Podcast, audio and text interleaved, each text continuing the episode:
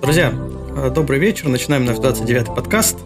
Э, тема у нас сегодня интересная, интеллектуальная, хоть и назвали мы ее очень страшной эволюция вычислительного зла, но по сути мы будем говорить про э, искусственные интеллекты, про вычислительную фотографию, но не как обычно. Сейчас есть очень много статей на эту тему про мобильную фотографию. В основном они связаны с мобильной фотографией. Мы будем говорить про большую фотографию и про то, где это и как применяется в классическом фото.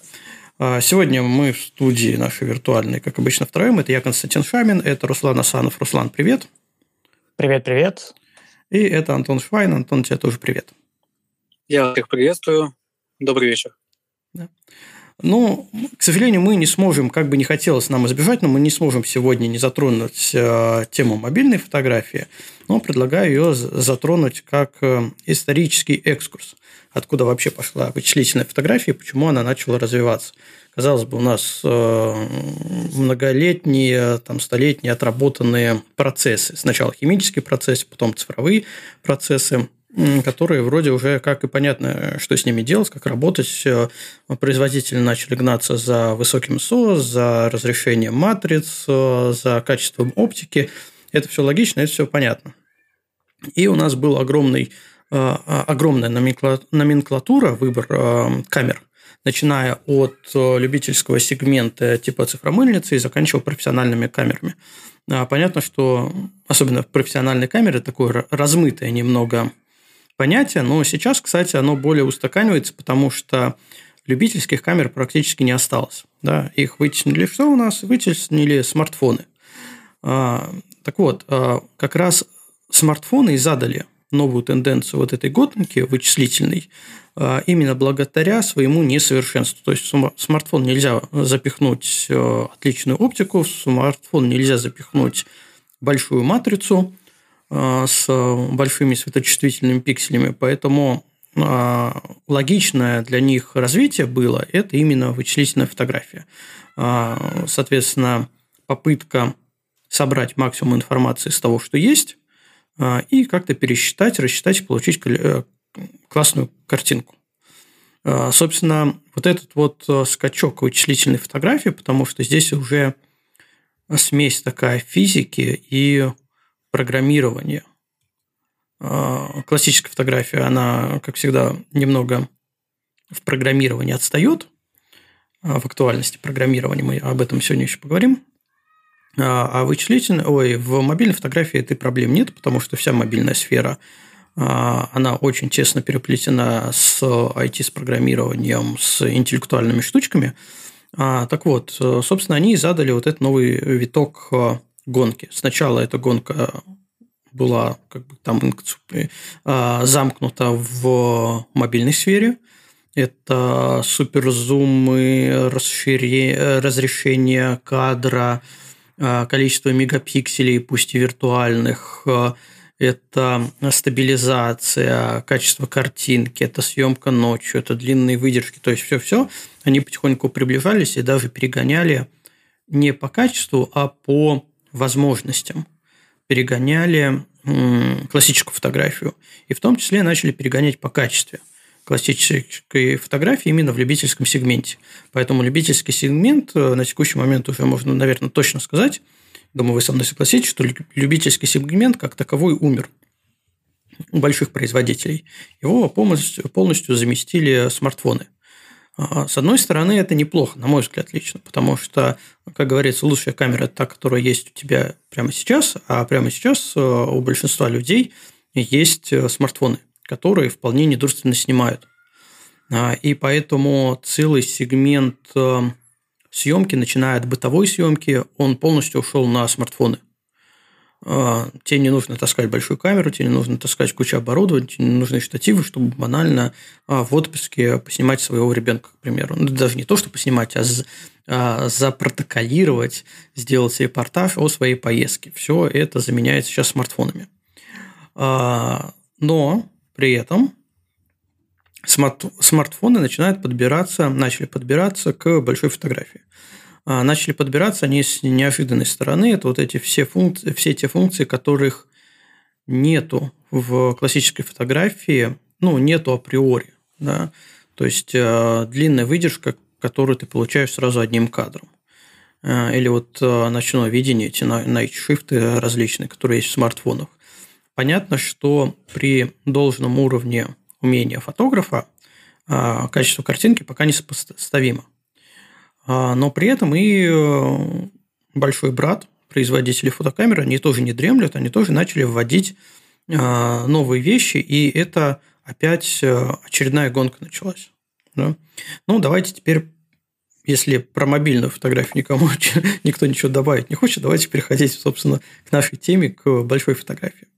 Такой маленький экскурс как бы я сделал для затравочки. Ну, мобильная фотография вообще, по-моему, неинтересна не, не в этом разрезе. Ну да, уже очень много все обсудили. И, в принципе, э, есть некоторое заблуждение, что вот э, вычислительная фотография – это только удел мобильной фотографии. Только там она развивается, на самом деле нет. Сегодня мы будем как раз с этим а, разбираться.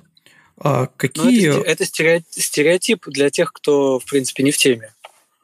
Ну, по большому счету, да.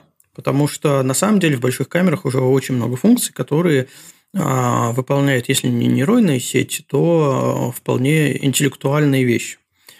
А, что мы можем причислить к вычислительной фотографии из функций нашей, наших камер? Да, что у нас есть? У нас есть, например, замечательная вещь. Это, если мы говорим об объективах, у нас есть замечательная штука, как коррекция ну, я пытаюсь придумать какое-нибудь общее слово, да, несовершенность объективна, назовем это так, потому что туда мы можем включить э, коррекцию винитирования, коррекцию э, дисторсий. Э... Кость, это коррекция оптических искажений. Да, вот, это, это будет правильнее так назвать, коррекция оптических искажений. А что мы, нам это дает, как фотографам? Во-первых, э, есть возможность э, поднять и применить старую, старый парк оптики. То есть люди, которые вроде уже как бы собрались куда-то мигрировать с большой фотографией, тут оказывается, что, в принципе, их объективы не такие уж плохие, потому что камера может выполнять определенные коррекции, и, собственно, они так и работают. Камера-объектив – это всегда пара неразлучная, где один помогает другому. В современных камерах а, на стороне тушки – происходят определенные коррекции. А, при этом результаты достигаются довольно фантастические, и если говорить о производстве оптических схем, то такие результаты были очень дорогостоящие в плане производства. Теперь это можно сделать дешевле, то есть это как бы на плюс производителю. А, если говорить о дальше об объективах, кроме, естественно, каких-то искажений а, у нас есть фокусировка. Фокусировка – это тоже такая палка о двух концах. Одна находится в объективе, другая находится в тушке. И вот если в объективе находится более простая вещь, э, такая как моторы, которые чисто физически модернизируются, да, он может быть быстрее, плавнее, Э, там, для, допустим, есть объективы для фото лучше, которые подходят, которые для видео подходят, потому что у них более плавная и бесшумная смена фокусировки. А, кроме этого, в объективе есть э, стабилизаторы, но, в принципе, эта штука давно, и она не столь интеллектуальна, как хотелось бы, потому что все еще ночью нам нужно отключать стабилизаторы, все, все еще камера не знает, что он находится на штативе, к примеру. А, ну, в принципе, это вот все-таки к вычислительным мощностям можно тоже а, а, отнести, хотя это такой уже старенькие технологии. Ну, наверное, в объективе все. То есть там, по сути, ничего нет. Отличная, отличный линзоблок, отличные стекла, просветление – это все физика, оптика, стабилизация – старые вещи, и возможно, возможность не, де, не делать а, крутые стекла, потому что э, все это можно скомпенсировать в тушке. А, а вот э, сами тушки стали намного умнее. Да? Ну, давайте, что из... А, ну, раз мы начали говорить про коррекцию оптическую, то, собственно, вот первая интеллектуальная вещь, которая, в принципе, развивается уже очень давно. Так как тушка знает все про объектив родной, а, то, соответственно, она может немного мухлевать. В том плане, что корректировать нам а, и виньетирование, корректировать нам и хроматические операции. И, в принципе, это было неоднократные были случаи, когда ты берешь эм, объектив, ставишь его на родной фотоаппарат, а, делаешь какую-то фотографию, смотришь на хроматические операции, к примеру, берешь этот же объектив, ставишь на другую тушку чужую, ну, к примеру, через переходник делаешь фотографию, у тебя получается все одинаковое, фокус одинаковый, все параметры одинаковые, но хроматические операции абсолютно разные. На родной тушке они, их э, намного меньше, а на неродной их больше. Дело в том, что неродная камера либо не знает, либо не умеет корректно работать с этим объективом и не, не может корректно скорректировать искажение. Вот. А, поэтому вот такая вещь, она, конечно, идет нам на пользу. Это если говорить об объективах. Но кроме, ну, наверное, вообще про объективы все, я не вижу там каких-то подвижек будущих э, в интеллектуальности, потому что в основном все Тогда механи... да, давай может быть, перейдем к самой крутой интеллектуальной штуке последнего времени. Это стабилизация матричная. Ну, я бы не сказал, что это... Давай э, раз, разобьем э, интеллектуальные вещи, да, вычислительные вещи, на математические и нейронные, к примеру. Потому что, ну, уже не секрет, что у нас в фотоаппаратах есть нейрон, нейронные сетки – которые занимаются там всяким непотребством, а, но на самом деле помогают нам.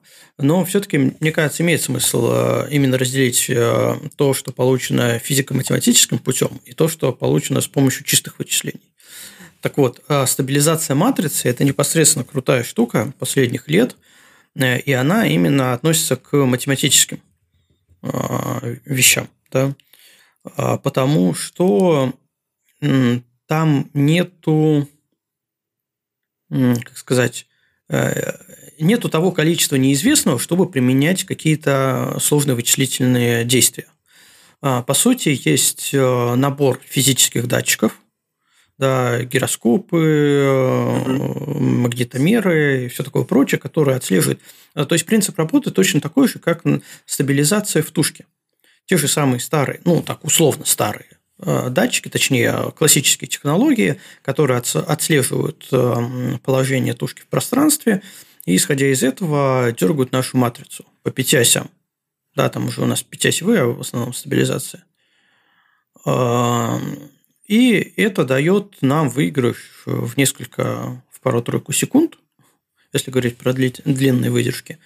И, соответственно, упрощают работу фотографа в Э, low light, то есть э, когда довольно темно. То есть еще недостаточно темно, чтобы поставить на штатив, но уже достаточно темно, чтобы выпасть вот из этого классического правила единица, деленная на фокусное расстояние. То есть, э, когда подразумевается, что человек, ну, среднестатистический человек спокойно может снять без смаза статический объект, если снимает на выдержке единица, деленная на, фокус, на фокусное расстояние, на котором он снимает. Вот. А сейчас это с помощью этих стабилизаций, матричных стабилизаций не так. Причем а, матричная стабилизация работает в паре с оптической стабилизацией в объективе. Соответственно, если у тебя объектив со стабилизацией и матрица стабилизируется, то ты получаешь такую двойную стабилизацию. Еще дольше можешь с рук снимать. А, но, в общем и целом, это именно вот такая вот математическая вычислительная часть, голая математика, голая физика, по сути. Но, естественно, когда это сделали, ну, это такой вау эффект определенный был. Что некоторые даже думали, что вообще сейчас мы прям возьмем с рук на вытянутой руке в темноте, как начнем поливать. А вот это вот работает, кстати, на смартфонах. Когда ты берешь смартфон в темноте и начинаешь э, снимать, направо-налево, и у тебя получается кадры. И ты такой, о, ничего себе, как он в ночью снимает.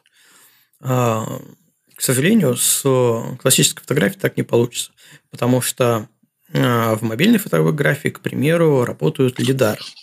Да, это как радары, только визуальные, которые делают нам карту как назвать, местности, нет, карту снимая, э, снимаемого кадра по глубине, по цвету, по температуре, по объему, и исходя из полученного, полученной информации, ну, нам там дорисовывают, достраивают изображение. В классической фотографии этого нет. Или, наверное, логичнее сказать, этого пока нет. Потому что, на мой взгляд, вполне логичным приход таких технологий и в большую фотографию. Почему нет? Да, я согла- соглашусь с этим, потому что это очень э, большие перспективы открывает. Да, так же как э, в, вау-эффект в смартфоне, когда ты ночью, когда у тебя телефон вообще не мог, не то что снять, сфокусироваться не мог, ты поднимаешь, э, запускаешь камеру на смартфоне, делаешь э, один клик, и у тебя получается э, хорошая яркая картинка. Хотя на самом деле вот это вот полностью как раз вычислительная фотография, когда срабатывает, во-первых, там куча э, камер, которые у тебя есть в смартфоне, срабатывает лидар, строится вся эта картинка виртуальная 3D с объемами, с температурами, все это дорисовывается вплоть до того, что докидываются текстуры. Э, естественно, в больших камерах такого нету. Но мне кажется, именно для сложных условий лидары, они бы, в принципе, зашли большой фотографии. Не знаю, тут э, советовать большим производителям сложно, потому что они, они лучше знают, э, как нас приучивать к новым технологиям постепенно. Но, в общем и целом, мне кажется, имеет смысл говорить, что пока этого нету. Вот. Но при этом, если еще немножко вернуться к стабилизации, кстати, э, кроме того, что есть стабилизация матрицы, еще появилась функция как. А, когда за счет этой стабилизации а, матрица двигается и делает несколько кадров а, со сдвигом. И получается, увеличивается мегапиксельность там, в два раза, в четыре раза. То есть, например, на том же GFX 100 сотки 100 мегапикселей с помощью Pixel Shift ты получаешь 400 мегапикселей фотографию. Правда, она весит 1,7 э, гига, насколько я помню, потому что я крутил такую фотографию. Э, компьютер сразу начинает раскаляться, то есть можно тут сразу и позавтракать, пообедать, и поужинать на нем, э, потому что один кадр 1,7 гига, но это такое себе счастье. Хотя технология такова, что она находит своего, ну, не зрителя даже, а своего фотографа, которому это необходимо – и мне кажется, что в этом плане тоже будут определенные подвижки, потому что сейчас, например, это происходит довольно медленно. Когда делаются вот эти все...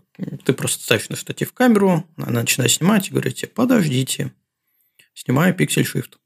Но вот потом все это сохранил на карточку и говорит, ну, давай следующий кадр. То есть, технология такая неспешная для статической съемки. А, возможно, в ней еще будут какие-то подвижки.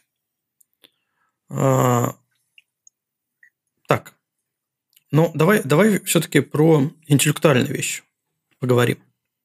Например, а, что, чтобы взять такое, давай, давай про автофокус. Вот интересная штука, на самом деле, автофокус. А прорывы последние, которые мы слышим из разных источников, как раз связаны с автофокусом. Canon заявил о своей, своей уникальной системе. Никон сказал, что у них тоже все неплохо. А, Fujifilm сказал, да у нас вообще все было и до этого прекрасно. Но на самом деле а, производители потихоньку, особенно с переходом на беззеркальные системы, потихоньку модернизируют свои автофокусы. И вот тут как раз есть как раз уже нейронные сети, которые в этом помогают. А, не секрет, что фокусировка, не знаю, или секрет, имеет смысл про фокусировку вообще поговорить, как она происходит, но а, да, давай, наверное, пока про интеллектуальную. Если ребят напишут, что им надо, как фокусировка в принципе работает, мы, наверное, это тоже затронем этот вопрос. Но в общем и целом, а, если говорить об интеллектуальных способностях, Это, наверное, из нашумевших последних. Это определение лица человека, определение глаза человека, определение глаза животного последнее, и это следящий автофокус. На мой взгляд, и, если... и, и, захват, и захват объекта еще. Да, захват и слежение объекта. На мой взгляд, э, если говорить о лицах, глазах и глазах животных, это технологии ради технологий. А, то есть такого прям, чтобы применения массового, ну, кроме такой just for fun, а, мне кажется, нет. Потому что даже снимая портреты, тебе не всегда нужен глаз, например, человека. Или ну, у тебя не все... часто, часто там отсутствует. Куда он делся-то? Ну, ну, ну, допустим, когда лицо отвернуто от, от объектива, да. это же тоже портрет. Да. Его просто нету. Ну, смотри, на самом деле э, максимально интересная функция, которую можно рассмотреть, это как раз э, следящий автофокус. А, все гонятся за скоростью автофокуса, и мы понимаем, что э, при текущих технологиях мы можем довольно быстро, к примеру, сфокусироваться.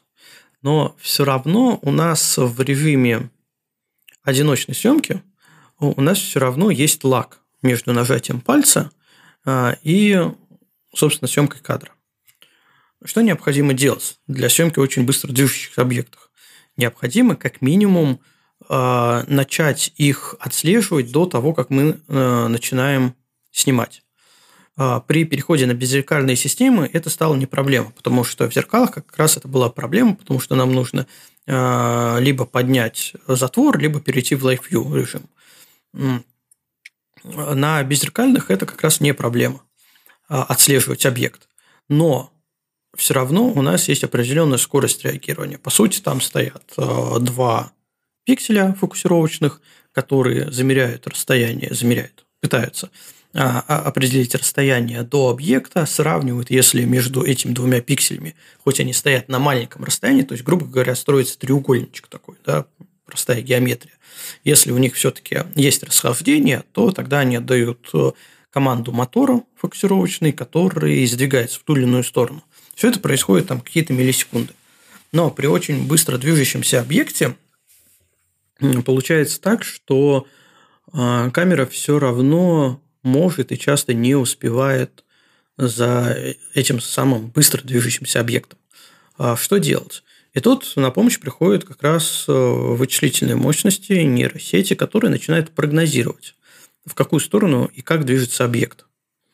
А если мы посмотрим на заре, наверное, вот этих всех э, новых функций по прогнозированию движения, очень часто в презентациях показывали нам ролики, что, допустим, едет какая-то машина – на ней происходит фокусировка, эта фокусировка вроде как отслеживает машину, и вдруг машина заезжает за столб.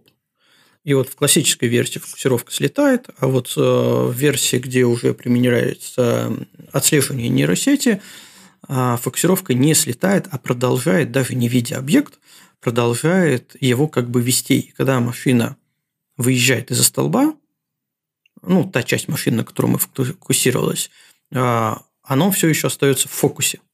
И там понятное дело, что в этот момент фокусировка дополнительно еще подстраивается, и мы тут точно продолжаем в фокусе. Вот это вот все, это на самом деле классная штука, а, потому что она позволяет фотографу не заморачиваться, во-первых, на количестве кадры, кадров, когда мы снимаем серию, а вот там что-то при перефокусировке получится, а потом позволяет фотографам работать с экстремальными какими-то вещами, это очень быстро движущие объекты. А, из последних, ну, это не относится, конечно, как к отслеживанию, да, это все-таки скорости затвор, там летящая пуля, да, на стрельбище, вот недавно был нашумевшая история, а, Никон опубликовал – ну, в принципе, я согласен с людьми, которые в комментарии писали, что типа я бы смог так же, без всяких ваших интеллектуальных штучек. А, но, скажем честно, они просто помогают. Просто помогают. Да, там никто не спорит. Можно также на любую другую камеру снять, но с какого раза ты это сделаешь? Вот это вопрос. Ну, с какого-то сделаешь, теорию вероятности никто ну, не отменял. То есть, какого-то ну, раз да. ты все-таки сделаешь. Ну, и еще, а, еще да. вот эта система, я добавлю, что она реализована в, в дронах. А, когда идет э, такая же слежение, такое же слежение за объектом, но уже не для того, чтобы сфокусироваться, а для того, чтобы вести сам дрон. Да, а, этот Active Track. Да-да-да. Когда ты выделяешь объект. Ну, кстати, был э, смешной случай как раз на Байкале, когда а, мы пытались э, заснять э, буханку, которая едет по льду, будучи сами в буханке в этой.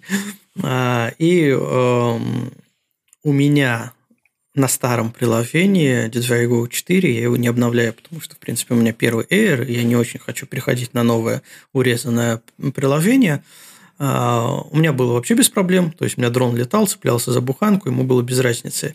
А вот в новом приложении и в новом э, Air 2S, по-моему. А там э, приложение вообще он, другое, там DJI Fly. Мафи. Да, DJI Fly. Вот. Э, он не мог на буханку сфокусировать, ну не то, что сфокусироваться, а начать ее отслеживать. Он говорил, это не машина. Это было очень смешно, но до того момента, что надо было это все-таки снимать как-то. Но он категорически говорил, это не машина, это не машина. Пару раз зацепился, потом потерял ее, потом опять нет автомобиля. В итоге он определил, что это корабль. Маша уже такая, ладно, черт с тобой, пусть будет корабль, главное, следи за ним. Ну, в итоге он и корабль тоже потерял. Ну, то есть, это вот как раз эм, тот случай, когда обновление не пошло на пользу. Вроде как добавились интеллект, интеллектуальные штуки, но, к сожалению, не каждая машина выглядит как машина. Адекватно определяется. Вот, это что касается Но в дрона. Таком, в, таком, да, в таком случае надо было следить за пультом. Ну, Раз внутри машины. Да, можно, но все равно он там плюс-минус определяет точку, и поэтому часто, ну, во всяком случае, то, что я пробовал, а, часто он смотрит не совсем на пульт. Он смотрит куда-то в сторону, потому что, особенно когда ты в металлической машине находишься, но он смотрит да, куда-то чуть... Экранирует. Да, чуть-чуть в сторону. Все-таки он на координаты, именно GPS-координаты ориентируется. Вот. Поэтому, да, тут, конечно, бывает проблема. Вот. Но если говорить о именно системе фокусировки, э, вернуться к камерам, то как раз вот это вот прогнозирование э, появления объекта, э, я помню, когда анонсировали такие вещи, это было прям очень классно, очень интересно, все с этим баловались. А, все это пробовали. А, ну, а сейчас как-то поуспокоились, никто даже не задумывается, как это работает и зачем это работает. Хотя на самом деле камера начинает еще до того, как ты а, нажал спуск, она начинает отслеживать объект. Ну, если это есть отслеживание. Ну, точнее, нет, прогнозировать его движение, если мы говорим про следящий фокус. А если мы говорим про функцию отслеживания объекта, ну, там в реал-тайм. Да. Опять же, отсутствие зеркала нам помогает. В реал-тайм определяется объект, который ты выделил, и, собственно, отслеживается. Какие здесь есть э, классные преимущества? Ну, лично для себя. А, мне это помогает э, в съемке людей, в портретной съемке. Когда довольно динамическая съемка, то есть модель позирует, постоянно двигается, ты постоянно а, меняешь э, компоновку кадра. А, вот отслеживание человека, ну, объекта, в данном случае объекта съемки – это очень помогает, когда ты просто тапнул по нему, и у тебя фокус постоянно на человеке, вне зависимости от того, как ты э, скадрировал. Э, раньше, когда не было таких функций, тебе приходилось либо загонять точку фокусировки в, в запланированное место, а при динамической съемке это не всегда удобно, э, раз, а во-вторых, на старых камерах количество точек фокусировки на матрице намного меньше. А, а, во второй, а второй способ это был, ты, к примеру, по центру, где самая была максимальная качественная точка фокусировки, ты фокусируешься, а потом камеру задвигаешь для того, чтобы скомпоновать уже свой кадр. Естественно, все это потеря времени, потеря а, каких-то эмоций, мимолетных там поз, взглядов, все такое прочее. А, сейчас намного проще. Я использую, радуюсь этой функции, потому что опять же, я не ну, перестал заморачиваться с технической точки зрения, как это реализовать, а, а больше думаю именно о художественной э, составляющей. как это выглядит и когда мне надо снимать. А, вот. Да, так. согласен, потому что как раз приоритеты уже на самой в момент самой съемки, они как-то расставляются по-другому. Ты уже не думаешь о том, как тебе это сделать, ты думаешь о том, что тебе сделать. В кадре. Да, да, согласен. Что еще из функций можно приравнять к интеллектуальным или хотя бы вычислительным? А, например, э, предспуск, предсъемка, пришутинг она называется на Fujifilm, во всяком случае. А, это как раз еще более динамич, динамическая съемка, чего, точнее, съемка чего-то более динамического. А, из-за скорости реакции человека и его пальца в особенности часто можно получить, когда мы теряем какой-то момент, который произошел абсолютно неожиданно. А, ну, к примеру, если взять, а, не знаю, спорт, все что угодно, баскетбол, человек бежит и вдруг, а, не знаю, пытается там кинуть мяч в корзину.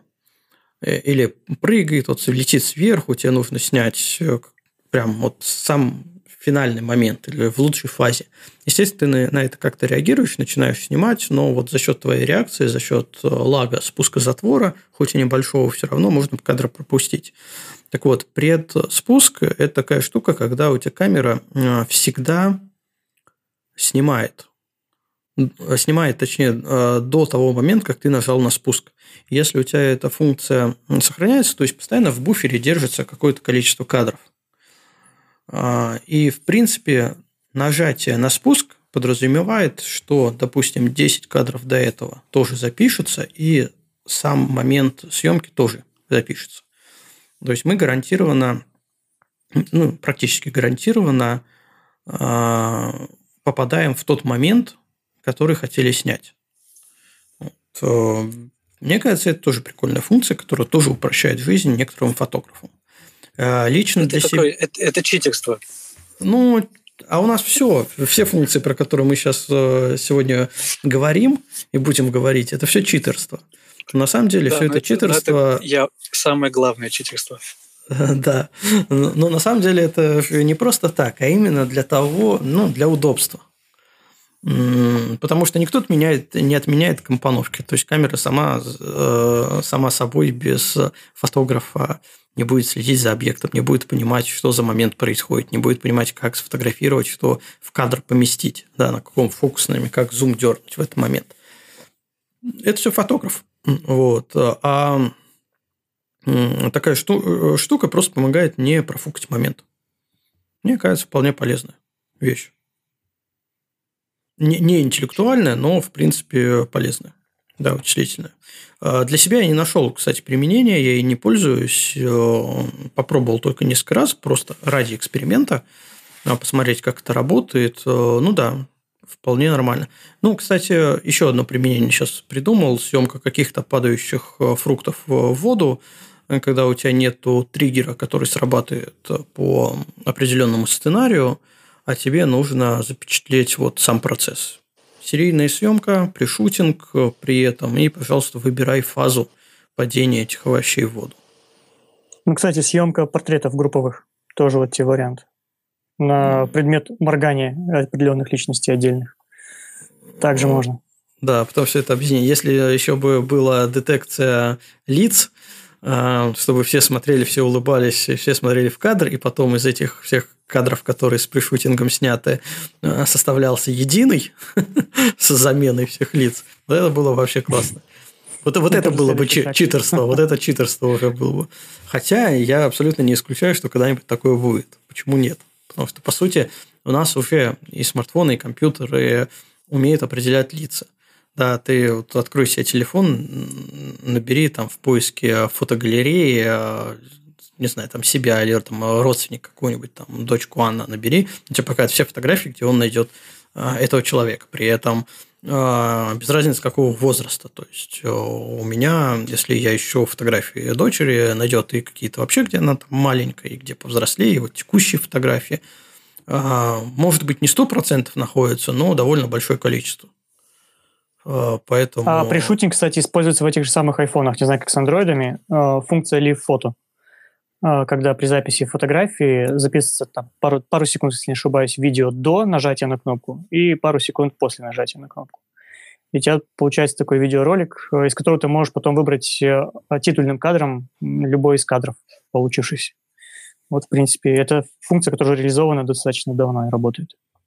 Да. Ну, теперь это и в больших камерах есть. Замечательно. Да. да. А, что еще интересного у нас есть? Ну, я как владелец вуза не могу не сказать про пленочный профиль. Их можно любить, можно ненавидеть, но по факту они есть. А, интересна эта вещь тем, что во-первых, э, ты в камере можешь довольно а, интересно и точно настроить результат, который ты хочешь получить, и ты получишь этот результат прямо вот JPEG э, у тебя свалится на карточку, и вот он, твой результат. А, то есть такая предобработка. А во-вторых, интересно вообще, как функционирует эта вещь, когда информация с матрицы снимается, обрабатывается, определенным способом. Причем это не, какой, не какие-то пресеты, это ну, более сложная штука, сложнее, чем латы. А, ну, в общем и целом определяются определенные цвета, делаются определенные гармонии, все это дело а, подтягивается в соответствии с твоими настройками. Это сдвиг цвета, баланса белого, а, тени, clarity есть уже в камере. Есть clarity, которая тупит, к сожалению, потому что процессор камеры не вытягивает такие вычисления. Тени, а, света, контраст, яркость, а, сдвиг баланса белого, тоновую кривую можно задать в камере. То есть, кроме самого пленочного профиля, еще делаются вот такие настройки, и, при, и ты получаешь результат. Все это происходит моментально, при этом картинка, которая будет, ты видишь изначально на экране как она будет выглядеть. Ну, максимально приближенно. А, поэтому с точки зрения упрощения работы, очень много людей, я знаю, снимают э, банально финалку сразу в JPEG и ее отдают. Если говорить о себе, то это для меня было киллер фича в свое время, все-таки перейти на беззеркалку, а, потому что, ну, я уже неоднократно рассказывал, а, что у меня была проблема, как человека, который зациклился на каком-то художественном восприятии фотографии, была проблема снимать бытовуху. Бытовуху в плане а, пошли семьей куда-то гулять, или поехали, или там дети в школе а, какое-то мероприятие организовали, надо все поснимать, потому что мне абсолютно не нравился результат, я понимал, что этот результат с помощью определенной обработки я достигну, но мне хотелось, чтобы было сразу чтобы мне не тратить на это время, потому что я не видел никакой художественной составляющей во всем этом репортаже. И это была прям проблема. Я не любил брать с собой на какие-то семейные посиделки камеру, потому что мне потом опять насниму кучу фотографий, мне их сидеть обрабатывать. И вот с приходом на беззеркалку как раз у меня эта проблема и решилась, потому что цвет э, я мог настроить прямо на месте. Ну, в принципе, так и происходит. А, снимаю в JPEG и этот JPEG сразу отдаю. Все. Легко, просто и не мучает мой мозг, как говорится. А, так, что еще? Все, все это лирика. Что еще из интересных функций в самих камерах у нас появилось за последние годы? Кто что еще сможет вспомнить? Фокусировку мы сказали, предпуски, пленочные профили, следящий фокус, определение глаз. Что я еще забыл? А... Ну, наверное, вот так на скидку. Фу -фу -фу, даже и, и не скажу тебе ничего больше. Угу. Ну, ребята, если кто вспомнит, что мы забыли, э, давайте поднимайте руку, врывайтесь в подкаст, говорите. А, вот, да, э, мне еще пишет. Включ... Включайтесь. Да. Э, Миша, можешь руку поднять и поучаствовать голосом. Лайфкомп, э, живая композиция в Олимпусах, технология Олимпуса. Давайте дадим еще слово. Так. Нажимай микрофончик, мы тебя слушаем. Привет, привет. ребята. Да, привет. Слушай, я у Димы Зверева много эту фишку видел на фотографиях, э, где он пар от труб размывает офигенно. Ну, когда нет МДшки нормально, мне кажется, нормально такую штуку использовать. Ну, конечно, сам не пользовался, но интересно для пейзажной съемки, мне кажется. А, слушай, ну, вещь на самом деле прикольная. Тоже смотрел, у меня у брата, у, Димы, э, с Olympus с, с лайфкомпом. Там же не только длинная выдержка а, хорошо заходит. Заходит, например, хорошо фризлайт на удивление. Когда mm-hmm. ты когда что-то рисуешь, ты сразу видишь вот этот вот рисунок и можешь скорректировать его. А, заходит, э, например, съемка э, треков от самолетов а, или автомобильных О, треков. Кстати, как, да. как когда ты смотришь на экран и вот решаешь, что все, этого достаточно, чтобы вот месива не было. Да? Но есть определенные э, минусы у этой технологии. Это то, что если вдруг что-то произошло, сдвинулась камера, то, к сожалению, ты теряешь все. Если в классической ситуации, когда ты настреливаешь много камер, ты можешь применить в том же фотошопе автовыравнивание и все-таки сделать кадр, то тут у тебя только пересъем тебе поможет. Но в целом, на самом и деле... Даже... Да. Еще, ну, я понимаю, еще есть один момент. Да, да, давай. Э, когда даже все прекрасно, камера не двигалась, то в треках есть пропуски, э, которые ну... потом впоследствии в фотошопе придется замазать, если ты хочешь э, эту картинку вывести в идеал. Для Инстаграма пофигу. А, ну, для, для Инстаграма пойдет, да, а вот для печати уже не будет. А, я на самом деле попробовал этой осенью, когда я снимал сразу таймлапсы в камере, они, конечно, классно выглядят, но ничего с этим не сделать, я понимаю. Вот это всю проблему, то, что когда у тебя нет отдельных файлов, и ты не можешь уже вспять вернуть всю историю и обработать вручную. А ты таймлапсы ночью снимал? Ночные? Да, э, да сияхты прям ставил на 15 минут, когда мне там надо было отойти куда-нибудь просто, и не жалко было потерять э, что-то такое. Э, у меня на Z, например, очень классное качество получалось, но я понимаю, что с этим 8-битным видео я ничего не могу сделать, поправить, и вот как снял, так вот и будет. Потому что ну, с все-таки хочется обработать фотографии, что-то сделать там. Такое. Но, но вот это вот э, главная, на мой взгляд, проблема именно лайфкомп и вот э, таймлапса, который пишется сразу в один файл, а, в том, что, к сожалению, вот, если говорить об обработке, особенно когда была съемка в особо сложных, технически сложных условиях, например, в темноте. Ну, если у тебя есть отдельные кадры, ты можешь там и дополнительно на них шумы погасить как-то и предобработать, у тебя все-таки равки, то тут, к сожалению, нету. А вот если со светом все хорошо, Э, то это упрощает именно для творческого человека. Мы все равно понимаем, что вот когда у тебя, не знаю, 100-500 равок, ты их всех обработал, там шумы подавши, э, погасил, и там где-то что-то подтянул, потом все это сложил и музыку наложил, это значит, что человек, который этим занимается, он как минимум технически подготовленный человек. Он знает, как это делать и, и что он делает.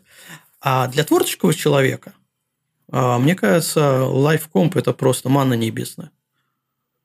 Ну да, я на самом деле до сих пор не разжился нормальными ндшками и избегаю таких сюжетов. Так что... Да. Вот. Нет, ну, но... И, если честно, жаль время тратить, потому что каждый, э, каждая попытка, лучше много попыток сделать, чем вот одну длинную и потом жалеть, что упустил. Такое тоже бывало, конечно. Да. Но тут решается именно такими а, вылазками, ну, например, с компанией чисто потестить. Вот как мы сейчас съездили ну, ну, да, да. В этот, э, на реку Лава поснимать, но мы там задействовали максимум из того, что у нас было. Разве что дымовые шашки не запускали. Понятно, что с точки зрения прям какой-то осмысленной, глубокой фотографии там нет ничего, но с точки зрения именно в компании обработать, отработать определенные технологии, которые тебе могут пригодиться уже в нормальной фотографии, это, мне кажется, прям очень классно. Ну, кстати, вот про то, что отслеживание глаз э, вы разговаривали. Э, я когда тестил Nikon Z6 Mark II, я попробовал отслеживание глаз по собакам. Я снимаю курсинг собачьи бега.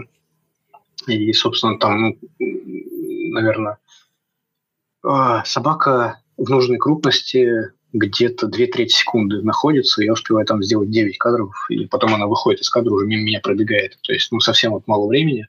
Слушай, камера успевала спокойно трекать э, бегущих собак, то есть внезапно появляющихся собак, то есть и как-то у меня получались кадры. Так что сейчас, в принципе, это даже неплохо работает.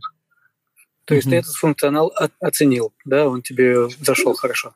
Да, но, если честно, ну, у меня первая версия камеры, там нет этого, там только, по-моему, по а, там есть тоже глаза, но она хуже работает, я так понимаю, из одного процессора. Вот, но в целом мне удобно, как раньше, по центральной точке все это такой быстрый спорт ловить, потому что просто нет времени кадрировать, это уже потом на посте чаще происходит. Я почти все кадры в итоге кропаю в полтора раза и уже делаю кадрирование какое-то красивенькое на посте, потому что там ну, действительно доля секунды, когда у тебя вот, есть возможность что-то снять. А, ну, слушай, мне кажется, что если бы у тебя была камера уже вторая, с трекингом, с нормальным трекингом по, глаз, а, по глазам собачьим, то со временем потихоньку ты бы отошел от прям центральной композиции и больше доверился. Ну, если бы, опять же, вот, ну, есть практика, да, ты один раз снял, посмотрел, вроде прикольно.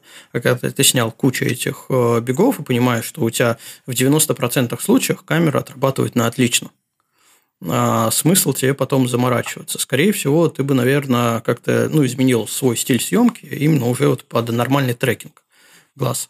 Слушай, там, там на самом деле проблема не в центральной композиции, а в том, чтобы, в принципе, попасть в собаку, потому что э, это не классический спорт, они бегают не по определенным траекториям, они бегают как хотят чаще всего, и поэтому там реально проблема именно вот как вовремя довернуться, вовремя куда-то там упасть, то есть и это больше на физуху, чем как бы на ограничение камеры. Там, на самом деле, девчонки снимают на 6D такие истории, как бы по центральной точке хватает автофокуса, даже там, там момент, то, что реакция нужна. Ну и ворочать 70-200 как бы такое. Я думал, что-то побольше взять, чтобы, потому что мне нужен FR 300, Угу. Я обычно делаю кадры, но я понимаю, что объектив больше, у меня просто банально рычаг и инерции будет больше, я не смогу им так махать активно. Mm-hmm. Потому что все происходит буквально еще в двух-трех метрах от меня, то есть так, довольно близко и быстро. то есть оптимальный вариант. Слушай, а Одна девчонка снимает вообще на 135.2, на кануске, потому что вот именно за.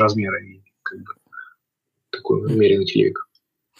А, слушай, а ты э, вот когда тестил камеру с трекингом по глаз, не было такого, что у тебя несколько собак в кадре, а, и насколько адекватно он цепляет ближайшую собаку? О. Слушай, ну, по-моему, ближайший объект любит на Никоне, по крайней мере, я такое замечаю. То есть он как бы приоритет ставит по расстоянию. А, то есть, в первую очередь, ну, там достаточно быстро все перещелкивается джоин, то есть переключаешь uh-huh. глаза. Uh-huh. Вот, там ну, не было такой проблемы, и с людьми то же самое, в принципе. Вот, но я переехал э, с D4 репортажный, репортажного кирпича на эту историю. Вот. Э, я, наверное, на второй день стал использовать в обычном репортаже э, как бы Следящий фокус? Смольным, грубо говоря, снимал. Да, следящий фокус, то есть я вообще оценил, потому что это реально можно было на Утин Туркенко снимать, то есть и подпрыгивая, грубо говоря, иногда, потому что ну, нужен кадр, а я маленький, и пробиться через толпу бывает журналистов.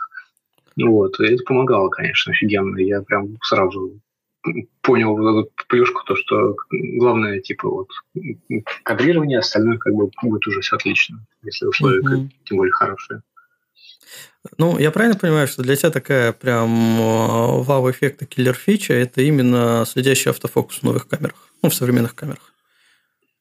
Ну, да, да. Ну, ну это все равно, как бы я понимал, что это такое.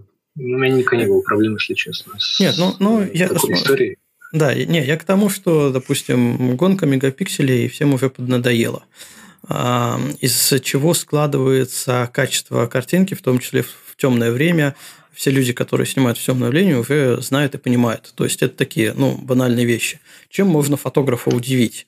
А, ну, или заставить его купить новую кад- э, камеру. Ну, допустим, переход с зеркала на беззеркалки, ну, тоже понятен. А какими еще я функциями? Думаю, что, я, я думаю, что, собственно, вообще проблема фуллфреймов э, беззеркалочных, у них низкая скорость считывания э, всего сенсора, там же линейное считывание идет, от этого все проблемы. То есть роллинг шаттер и затвор, на самом деле, отказаться нормально не получилось. Этот Nikon выкатил за 9 без затвора вообще. Но я посмотрел многие кадры не с Олимпиады, где не такой хороший свет, и там, конечно, куча вопросов к электронному затвору, и все косяки вылезают. Вот, ну, ну по сути, знаю. там просто увеличено, это все еще не глобальный затвор, который все ждут. А, ну, там это все еще, все еще по... она быстрее, да. Ну, да, про- просто быстрее, а технология та же самая, да, согласен. Вот, и я думаю, что глобальный затвор нас всех спасет. Ну, все ждут уже столько. Ну да, ну там французы пытались какие-то, но там, конечно, я посмотрел ужасные результаты в этом режиме у камеры. Вот. Ну, надеюсь, это первая ласточка.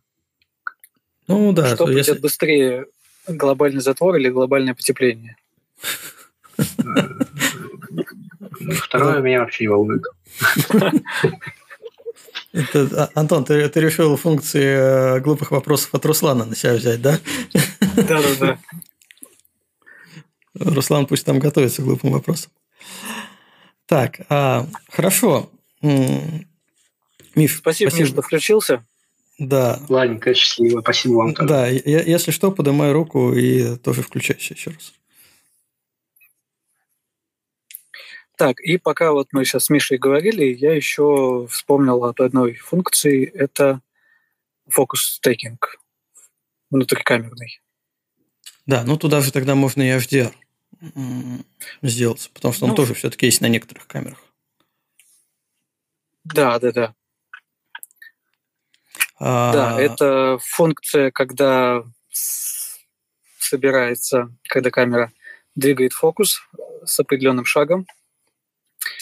А, Все это компонуется в буфере и происходит внутрикамерная склейка.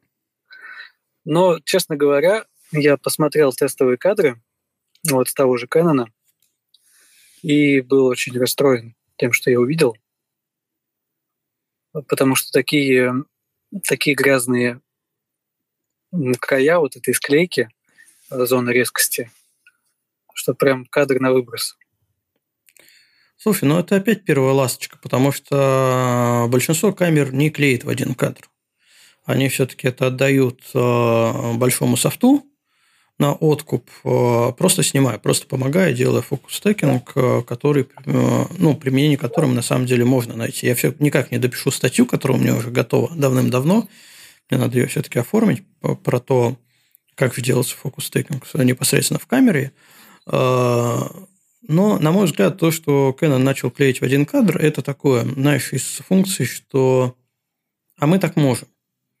А помнишь, когда вышла перегревающаяся камера с 8К? Все, все спрашивали, зачем? Зачем вы это сделали? Ну, не, невозможно с этим работать. Это просто демонстрация технологий. Мы так можем. Зато в следующих камерах все будет более-менее нормально, все обкатают. Это, кстати, ну вот мы чуть-чуть попозже хотел, хотел это тоже затронуть. Зачем это делается? Вот так, так, такие сырости выкатываются. Это очень, очень интересная, на самом деле, цель и задача стоят перед этими сырыми функциями. А, но если вернуться к стекинг фокусу, то пока классика остается. Это ну как классика. Раньше вообще такого не было. А сейчас ты можешь камере задать, хочу отсюда и до бесконечности, и давай делай мне самостоятельный кадр. Где это применяется? Во-первых, это может применяться в пейзаже. А, например, я замечательно применил, применял совокупность таких вещей, а, как фокус-тейкинг в камере, когда я задаю просто шаг, количество кадров, и даже не ставя на штатив, вот уже когда рассвет или э, уже достаточный рассвет или недостаточный закат, когда еще можно снимать с рук, и у тебя штатив еще упакован, а, совершенно спокойно снимал фокус-тейкинг с рук. А, он моментально там прощелкивает весь диапазон, я получаю энное количество фотографий, э, которые потом я просто складываю в фотошопе в автоматическом режиме и с автоматическим автовыравниванием. То есть вот эти вот мелкие подвижки, то, что я снимаю с рук, а не со штатива, абсолютно никак в этой истории не влияют. А, моментально получаю большую глубину резкости. Понятно, что у меня еще какие-то там а, по свету, хоть красиво, но еще темновато, поэтому диафрагму приоткрываешь, но зато получаешь сразу стекинг.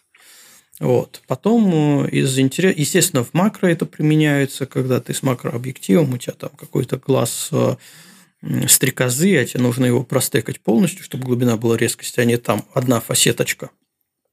То же самое, пожалуйста, на автомат и вперед, если, правда, у тебя объектив позволяет. Камера знает про этот объектив, и он автофокусировочный. Вот, тогда да. А, где это еще может а, примениться? Кстати, на удивление, я нашел применение в съемке дикой природы, хотя я это не так часто снимаю, но все же. А, когда ты можешь поставить режим стейкинга по фокусу, а, и снимать какой-то быстро движущийся объект. Например, я так снимал бражника, который летает там с дикой скоростью. А, я просто запихнул камеру практически там в цветок, где этот, этот бражник между цветками летал. И за счет того, что он очень быстро передвигался, ну, за него было очень проблематично ухватиться. Он просто из кадра вылетал. Хочется-то его крупно снять. Бабочка-то маленькая мотылек. Вот, поэтому я применял там фокус стейкинг. Тоже замечательно. Но это ты Тоже... применил его там для того, чтобы э, хоть в каком-то кадре он у тебя попал в зону резкости. Да, а потому что там, в принципе, главное его поймать, по сути. Это такая штука. Веселая, очень быстрая. Вот, ну то есть применение этому есть. А, а если говорить про стейкинг, то туда же можно отнести HDR, а, расширение динамического диапазона.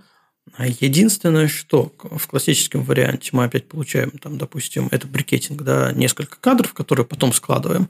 В новых камерах э, есть уже функция, э, есть уже возможность, когда камера сама записывает в равку уже результат с расширенным динамическим диапазоном. А, опять же, на мой взгляд, пока эта функция «я так могу», Сырая. вот из этой же версии, да, потому что никакого вау-эффекта она на меня вообще не произвела, и прям такой какой-то необходимости вот снимать, чтобы в равку это писалось, потому что мне кажется, что сняв вручную несколько кадров с заданным мною личным шагом, я получу больше динамический диапазон, чем получилось вот в этой равке. Потому что она все равно будет ограничена 14 битами, и на этом все. Возможно, дальнейшее развитие будет, потому что тот же HDR в камерах, э, в камерах смартфона работает, э, ну, если не хорошо, то отлично, как минимум. И в видео, и в фото. Причем. Яркий пример – это сфотографировать на смартфон закат. Или снять видео с закатом когда у тебя да. будет э, детализация того и всего, и солнце будет не в пересвете, и передний план у тебя будет. Вот, пожалуйста, это вот вычислительная фотография, которая у тебя, кроме HDR, которая включается автоматически в таких высококонтрастных э, сценах, у тебя еще дополнительно, ну, там работает все. Лидарчик будет работать, определяя там все эти температуры цветовые, чтобы правильно подкрасить цветом объекты ну и все такое прочее. Поэтому ну, в камерах это пока еще будущее, на мой взгляд. А, ну, вроде все, да, из таких, то, что в камерах у нас есть, из интеллектуальных. А, я хотел э, затронуть вопрос, если мы говорим об э, интеллектуальных функциях, и тем более о нейросетях, которые в камере уже присутствуют, то любые такие функции нуждаются в обучении. И вот тут вопрос, как камеры обучаются, э, проходят обучение. Есть у кого-нибудь ответ на этот вопрос? Потому что у меня есть. Единственный ответ – это прошивки. Обновление прошивок. Ну, хорошо, прилетает новая прошивка, в которой там что-то изменено, что-то как какое-то обновление, а как э, программисты тогда обучают, прошивки обучают, дополняют, расширяют прошивки.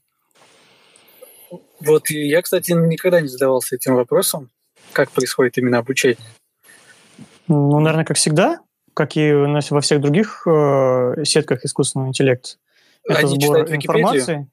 А, да, это университет для искусственных интеллектов, да, и из обычного делают продвинутый.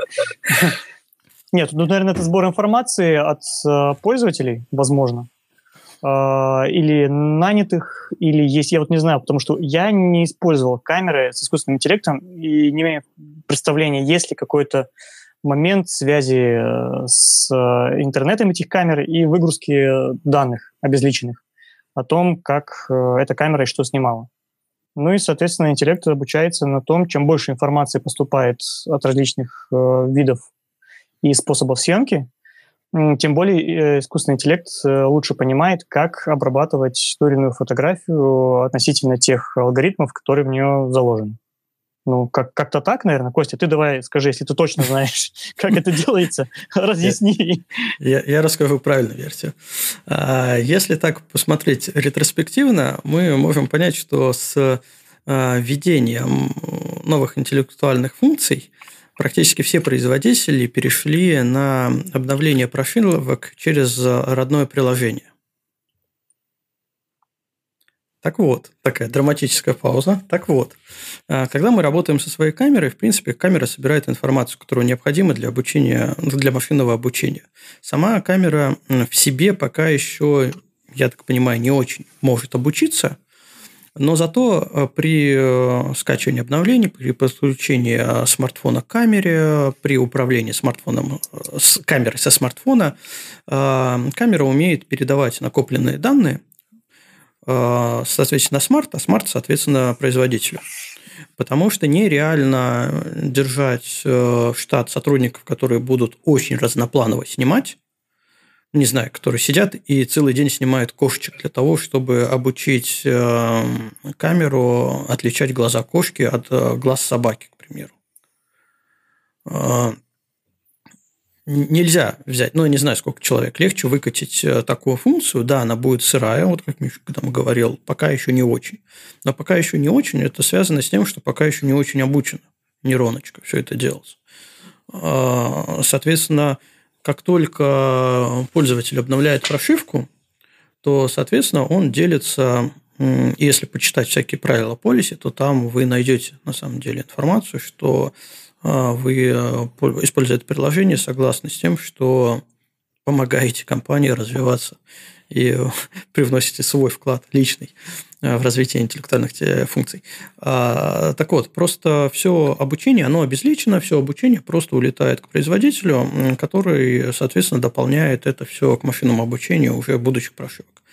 И когда новая Значит, прошивка выходит, да, и когда новая прошивка выходит, э, соответственно, говорят, мы улучшили автофокус.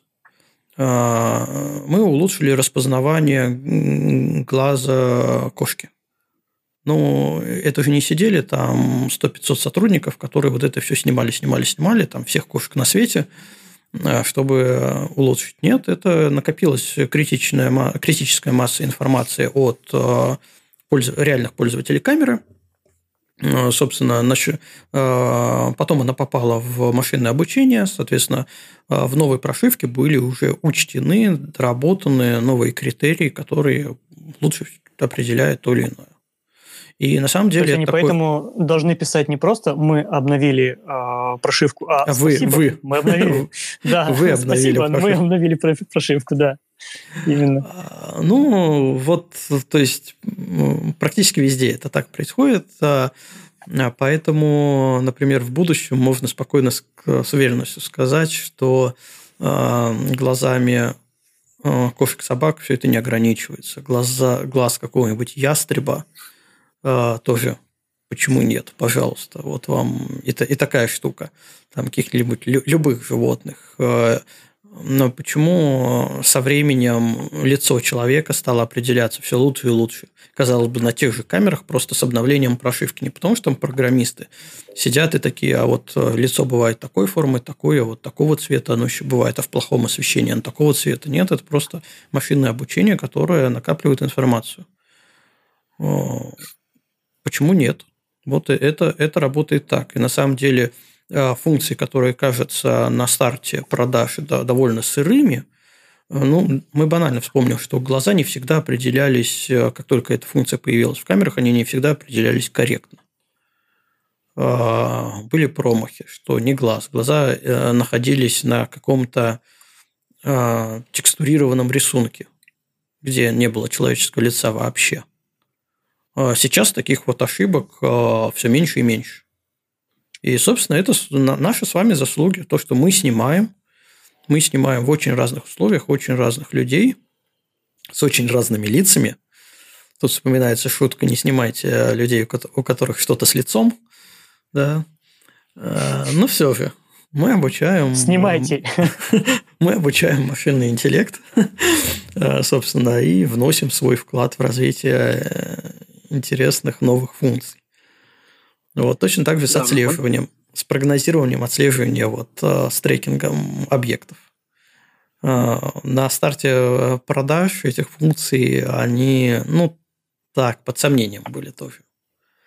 Сейчас смело можно использовать, ну, вот я, во всяком случае, вообще не задумываюсь, используя эту функцию для того, чтобы снимать людей портреты. Почему нет? У нас Михаил тянет руку. Так, давай сейчас я да. уже дал. Я уже включил. Тянет да. руку к прогрессу. Миш, на микрофончик нажми. Точно, точно.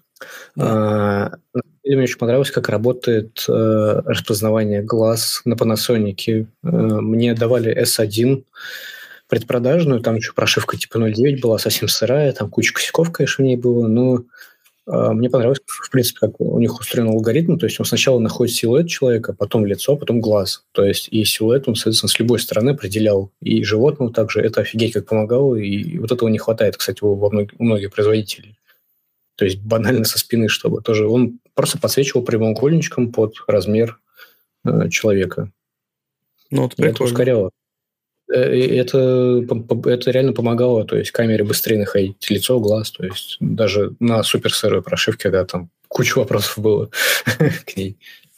Слушай, ну, возможно, в плане лица и поиска на этом лице глаза алгоритм схожий, просто без подсветок. То есть сначала находится лицо, потом на нем находится глаз. Как раз чтобы избежать вот этих вот коллизий о, с нахождением глаза на каком-то текстурном рисунке. А, просто нет подсветки. Почему это не делают другие производители? Вопрос, может, там какая-то патентная история накладывается. Но в общем и целом со спины определять человека было бы тоже классно. Это я, я даже уже ну, представил. Стрит снимаешь, вот так силуэтик идет, да, и он да, отслеживается. Да, это... Вообще класс. И, собственно, с животными то же самое. Он силует э, собаки, то есть выделяет целиком, если нет глаз, ну, то есть или морда не видно, какая разница, все равно типа ну, вот, метит в нее, и можно выбирать из нескольких объектов. Это, конечно, тоже вот это интересная фича, но, к сожалению, автофокус у Panasonic так себе до сих пор. Ну, может быть, примут, потому что ну, вот это вот стопроцентно именно завязано на машинном обучении. То есть нету предела, если у тебя уже проц тянет э, вот такие вот определения, вещи, то только машинное обучение, наличие нейронки э, непосредственно в камере, а, оно помогает, и точнее даже э, смещение алгоритмов, как тебе это показывать. Да, вот как, как ну, ты да, этим да. можешь управлять, да, только, только в этом вопрос. Ну, это было, это было просто удобно, то есть без всяких там «но», на самом деле. И в репортаже, я, кстати, ну как Я думаю, если это не как-то жестко запатенти... запатентировано, да, патентировано, а, то вполне возможно мы это увидим и у других производителей. Потому что, опять же, ну, глаз быть. не запатентовали, а, у всех это есть. Панасоников просто мало, и пользователей, наверное, с ними, которые хвалятся этой э, штукой, тоже мало. Поэтому другие ну, производители откладывают реализацию. Думаешь, другие производители ну, просто не знают еще об этом? Они не купили Panasonic себе? Не, на самом деле, я как бы пользовался всеми камерами. А, а это был первый опыт с Panasonic у меня. Я, конечно, впечатлился, то, что камера большого размера, как ну, под, под репортажную камеру, вообще супер. Она, то есть, ну, как бы, не важен вес. Вот. И вообще, как она ощущается, как старый добрый кирпич, и при этом, типа, все плюшки имеет от современных камер. Вот это у них, конечно, симбиоз хороший, но ценник ну, негуманный на них был, как бы. изначально.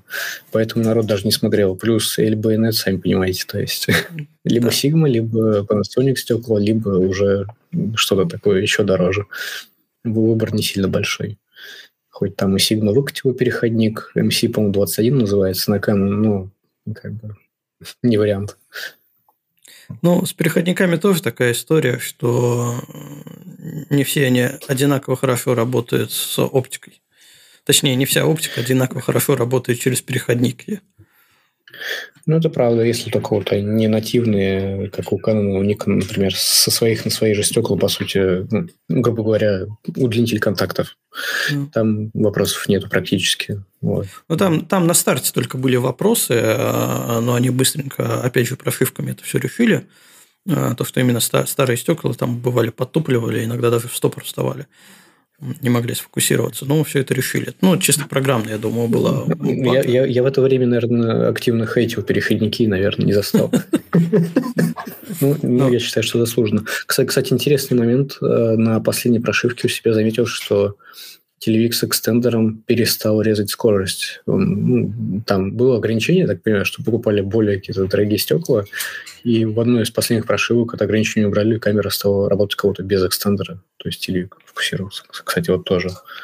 Ну, это все маркетинг такой, прям чувствуется. Ну, возможно, да. Почему нет?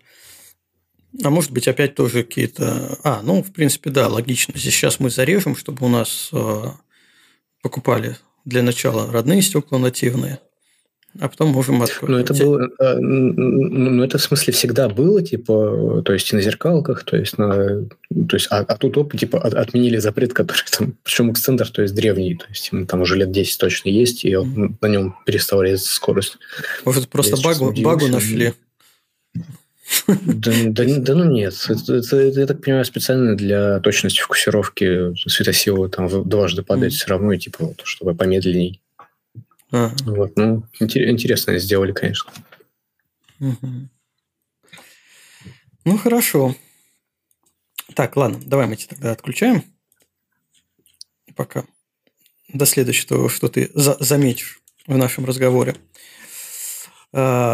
Итого, я предлагаю часть про камеры ну, пока закрыть, пока мы ничего не вспомнили. Может, если мы что-нибудь вспомним, еще добо, э, дополним.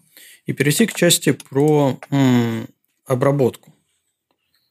Потому что обработка у нас, э, собственно, завязана на софте полностью. И тут как раз э, нет ограничений для машинного обучения.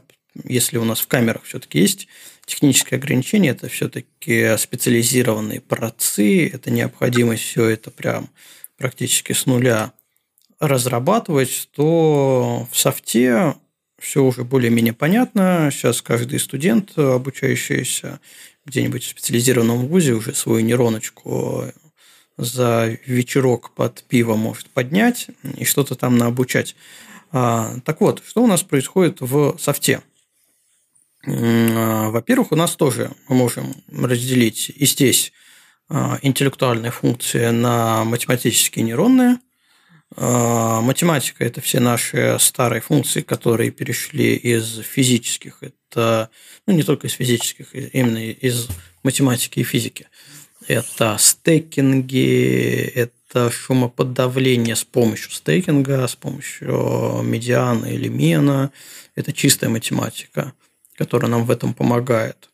А что еще к математическим можно отнести? Ну, это автовыравнивание, к примеру. Вот все такие фишки, которые а, не завязаны на не прогнози... Да, не завязано на прогнозирование, просто анализ. А, а вот э, э интеллектуальные, чисто интеллектуальные, тут уже интересно. Например, если говорить про Photoshop, в свое время а, был такой тоже вау-эффект, когда появилось определение объекта и, соответственно, трансформация с учетом содержимого. Это была прям классная штука, которой, в принципе, я и сейчас э, время от времени пользуюсь. А, когда ты можешь определить э, объект в кадре и делая обычную трансформацию, трансформ, у тебя раздвигается все, кроме этого объекта. То есть, грубо говоря, у нас есть человек в кадре, мы его выделяем, начинаем трансформацию, и у нас э, по бокам расширяется все, но при этом человек не набирает килограммы, то есть не ширится, а остается таким же стройным, как и был, если был стройный. Вот. Это, это классно. Да? Это уже такие интеллектуальные фишки. А, не так давно появилась такая штука, как выделение объекта именно с помощью его определения, и внутри этого объекта еще можно выделять подобъекты. Да, помните такую вещь? Э, честно говоря, прям массового применения у себя я это не нашел, а, но, опять же, снимая людей, очень классно можно выделить э, какой-то элемент одежды и, допустим, его подкрасить, перекрасить, подправить цвет. Потому что ты просто между вот этими всеми найденными объектами просто переключаешься, переходишь по ним и что-то там правишь. Да, Она... это очень, очень классная штука. Да, но вот в пейзаже, допустим, это не заходит, потому что, ну, возможно, пейзаж слишком уж детализированный. То есть там везде очень много мелких деталей находится. Поэтому сложнее. А вот э, с людьми, с вещами, э, с предметкой это все прям очень классно. Вот. Из таких из нативных фотошопных э, фишек, что туда еще дополнительно добавили, ну, вот, вот эти все natural filters. Который завязан на нейросети уже. Это ретушь кожи. Это что там у нас? Э, хоть Photoshop запускай, потому что этими функциями все равно не пользуюсь. А, Есть еще очень забавный ну, функция это Liquify с определением лица. Да, да. Там Когда пол, пол, пол, ползуночками банально ты можешь скорректировать отдельно правый глаз от левого, скулы, да, нос. Улыбку сделать. Улыбку Сам, сделать. Ну, это, конечно... Это, Самое стра- страшное, что, что можно сделать, это улыбку в ликвифае. Я обычно в минус, когда до этого ползуночка дохожу в минус и, и это, ухожу чай пить, чтобы меня потом встретило, встретило очень смешное лицо.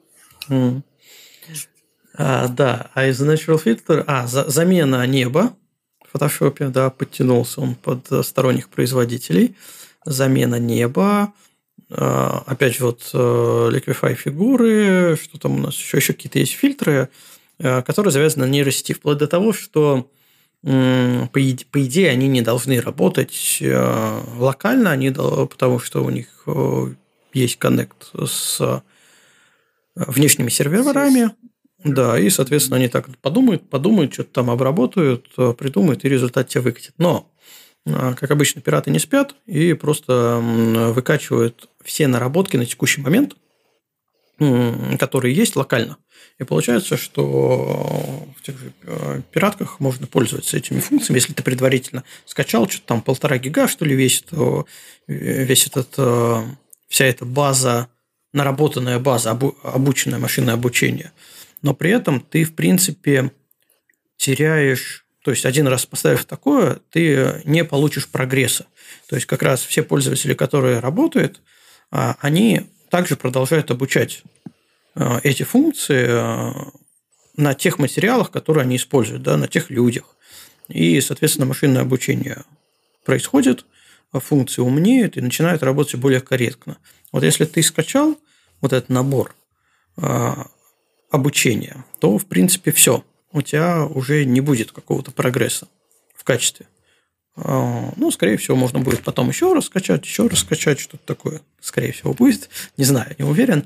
А с точки зрения легального использования, естественно, ты пользуешься максимально актуальными.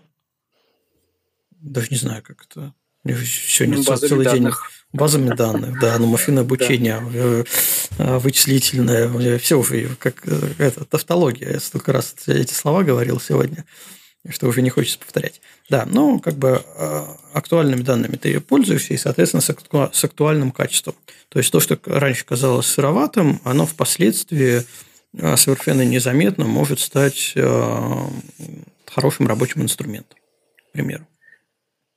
Ну вот на самом деле не знаю, как относиться к этим как с э, умным фильтрам. А, нашли а что, что, что тебя смущает в них? А, я пока не могу понять, куда мне их можно применить. Но, вот. например, в портрете очень даже понятно, куда их можно применить. Даже Нет, я, я имею в виду в, в, разрезе, в разрезе классического пейзажа. Замена неба, ну да, хорошо, можно заменить небо. Можно подгрузить свое небо, свое, свой этот э, фактически альбом, да, накидать. Либо пользоваться встроенными. А ну, вот Смотри, заменой неба, лайфхак. Ты снимаешь таймблендинг, снимаешь с одной точки, снял э, дозакатную, э, дозакатный кадр и послезакатный кадр. Хочешь на дозакатный поместить послезакатное небо. А, ну вот, вот. Я, я, почему, я почему и сказал, что да, хорошо, замена неба, хорошо. А, да, ты, ты просто из... это, это же небо закидываешь вот функцию замена, и вполне корректно тебе без всяких там каких-то сложных масок, яркостных масок, тебе это все подзаменяется. Единственное, что, конечно, надо проверять, потому что косяки бывают до сих косяки пор. Косяки есть, да. Да.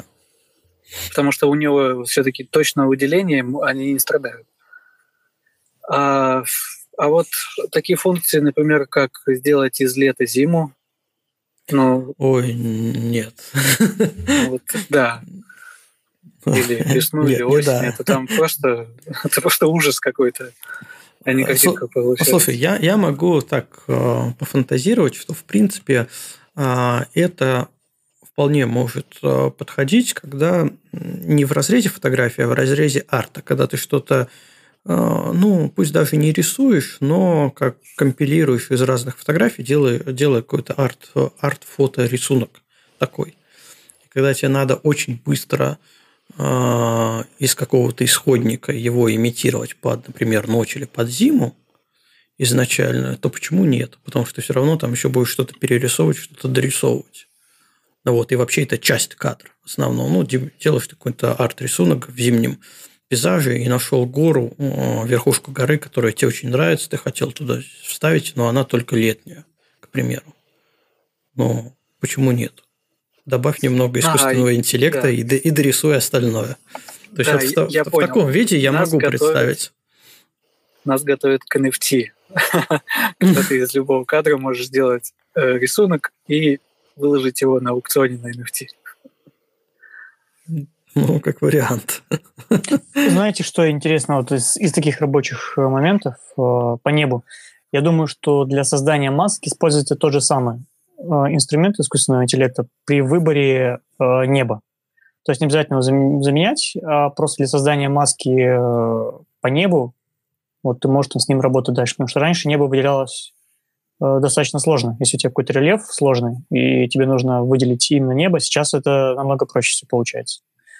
Вот, только для выделения. Пока то, что ну, для меня актуально Выделение, в принципе, довольно сильно продвинулось, и если э, вот даже топорно что-то выделить, потом зайти в маску выделения и э, там подкорректировать ползунками э, коррекции выделений и кисточкой еще немного промазать, вот спорные границы, там, например, да, вол, да. волосы, сейчас это очень хорошо работает, прям, ну, просто заглядение. Это действительно реально экономит очень много времени когда у тебя сложный какой-то снимок, сложно составной, ты там что-то компилируешь, там делаешь, вот, то да, это прям экономит время, это прям, ну, заходит классно, на мой взгляд. А, так, тут у нас э, Дима еще упомянул, что ИИ для восстановления резкости на смазанных фотографиях неплохо иногда выручает. Да, как раз мы в чате буквально вчера, что ли, в очередной раз кидали эти видео – а, как а, избавиться от шевеленки. А, по сути, очень алгоритм напрашивался, и когда его сделали, он действительно получился рабочий. Но это тоже прям радость для некоторых людей. Чем у нас отличается промах под фокусу от смаза? Тем, что смаз имеет направление движения. Да, у нас камера куда-то камера куда-то двигалась, и получился такой небольшой смаз.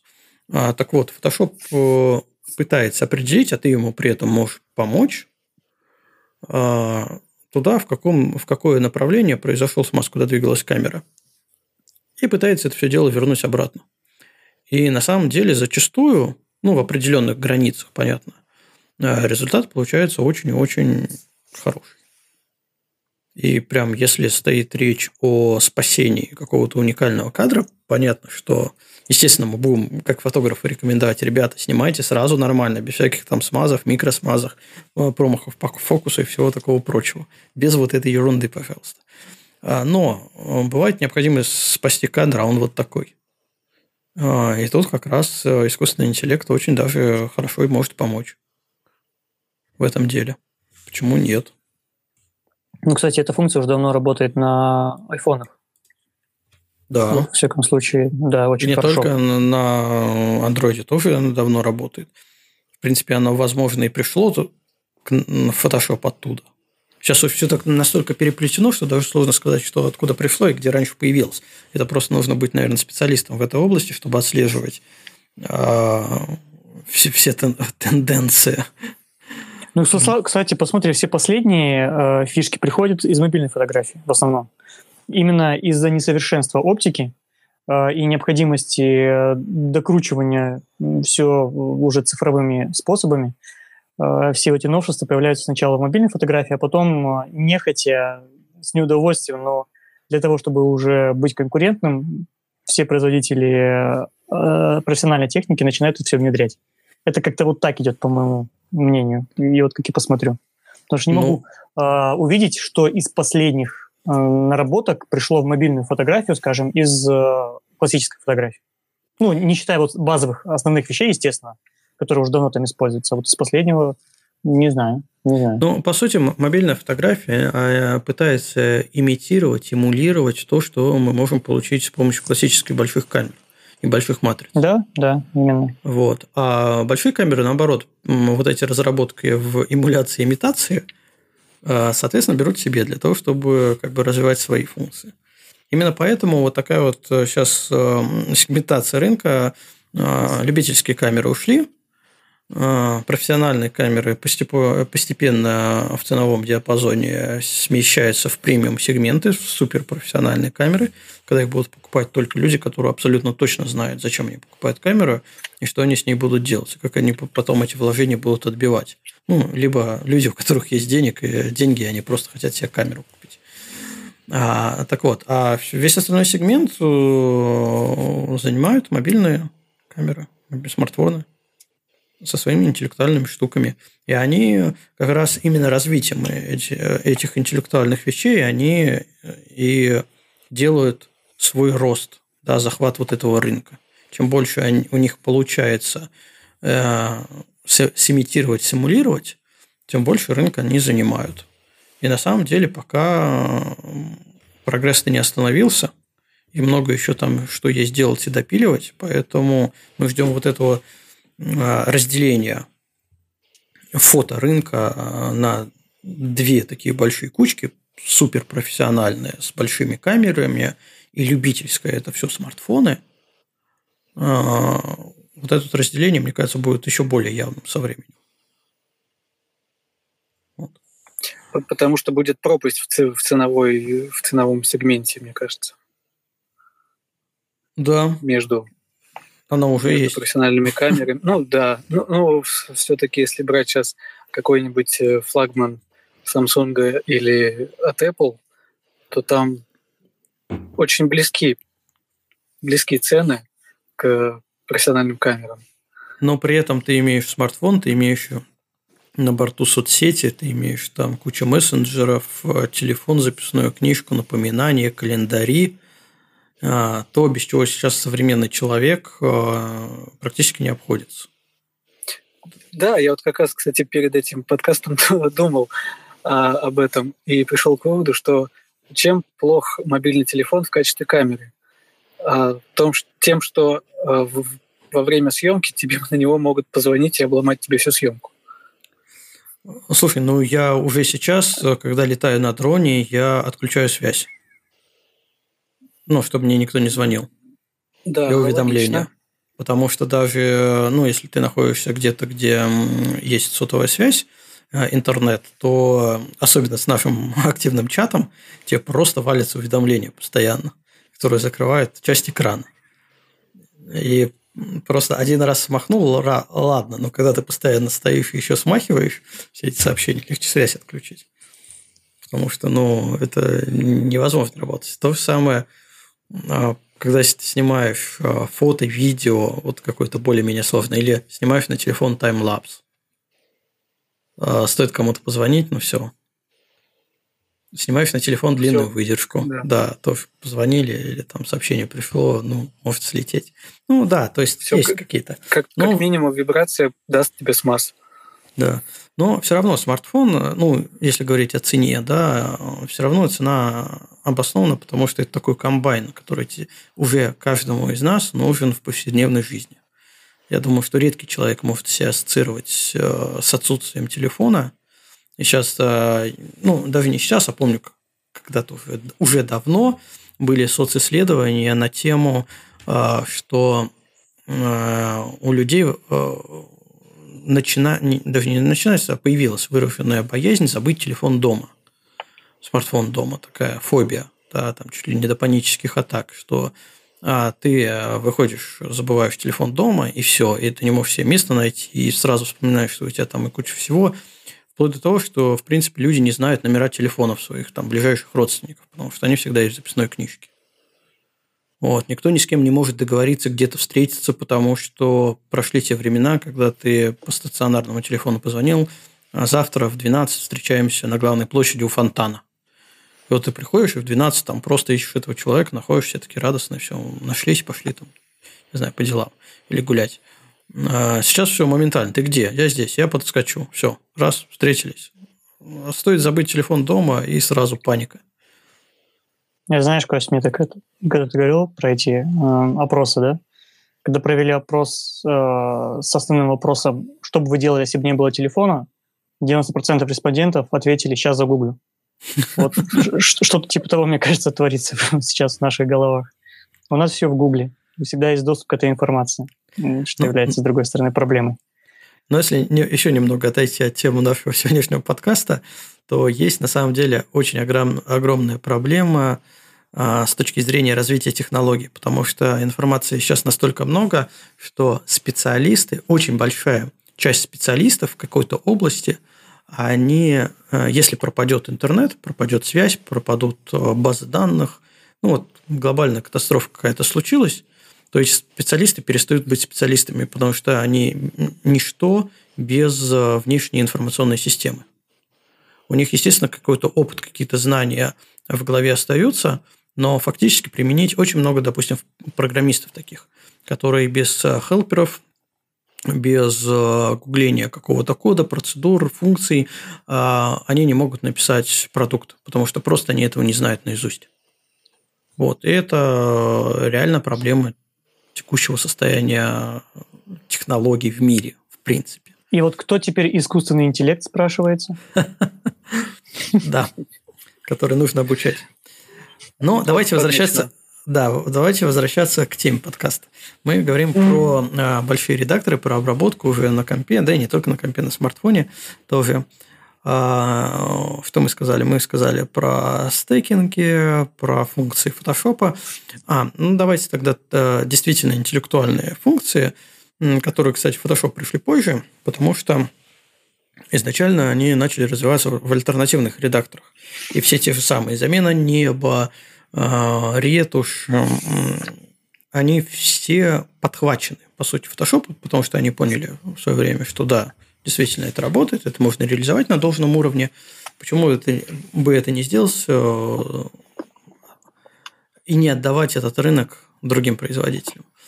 Э, из интересного, что очень часто интересует, в основном чаще даже в пейзаже, это шумоподавление. А, и тут э, выступают сразу несколько продуктов, которые на основе искусственного интеллекта те подавляют шумы. Из максимально известных это Топаз, пожалуй, да? А, и менее известное, но довольно интересное, это DxO Purraf. А, я их в статейке э, недавно, относительно недавно сравнивал, потому что, опять же, у Георгия я прочитал, что он тоже сравнил, и ему Пурраф намного лучше понравился. А я сравнил, и, в принципе, понятно, почему у них э, есть разница в результате. а, потому что принцип работы у них немного разный. Если Топаз, он анализирует картинку как есть, и на основе своего искусственного интеллекта он ее шум, на ней шумы подавляет так, как считает нужным. А, из плюшек там есть маски, там есть э, различные предустановки, а, то есть смена алгоритма а, распознавания фотографий. Есть, например, алгоритм low light для шумоподавления ночных снимков. Есть там стандарт, э, он как-то автоматически сам определяет. Есть там еще какие-то варианты. Но, в общем и целом, он пытается определить стилистику и наполнение фотографии и применить к ней тот или иной алгоритм. А внутри алгоритма он пытается определить объекты и, соответственно, э, подавить шумы э, по-разному на этих объектах. Если классическое шумоподавление, ну, более-менее э, интеллектуальное до этого момента, это максимум, что они отслеживали, это границы, контрастные границы, и пытались их не замылить, а все остальное подавить шумы, то здесь уже полноценное определение объектов в кадре и применение разных алгоритмов шумоподавления в зависимости от того, что это за объект. Вот. У Пурав немного другая а, стратегия.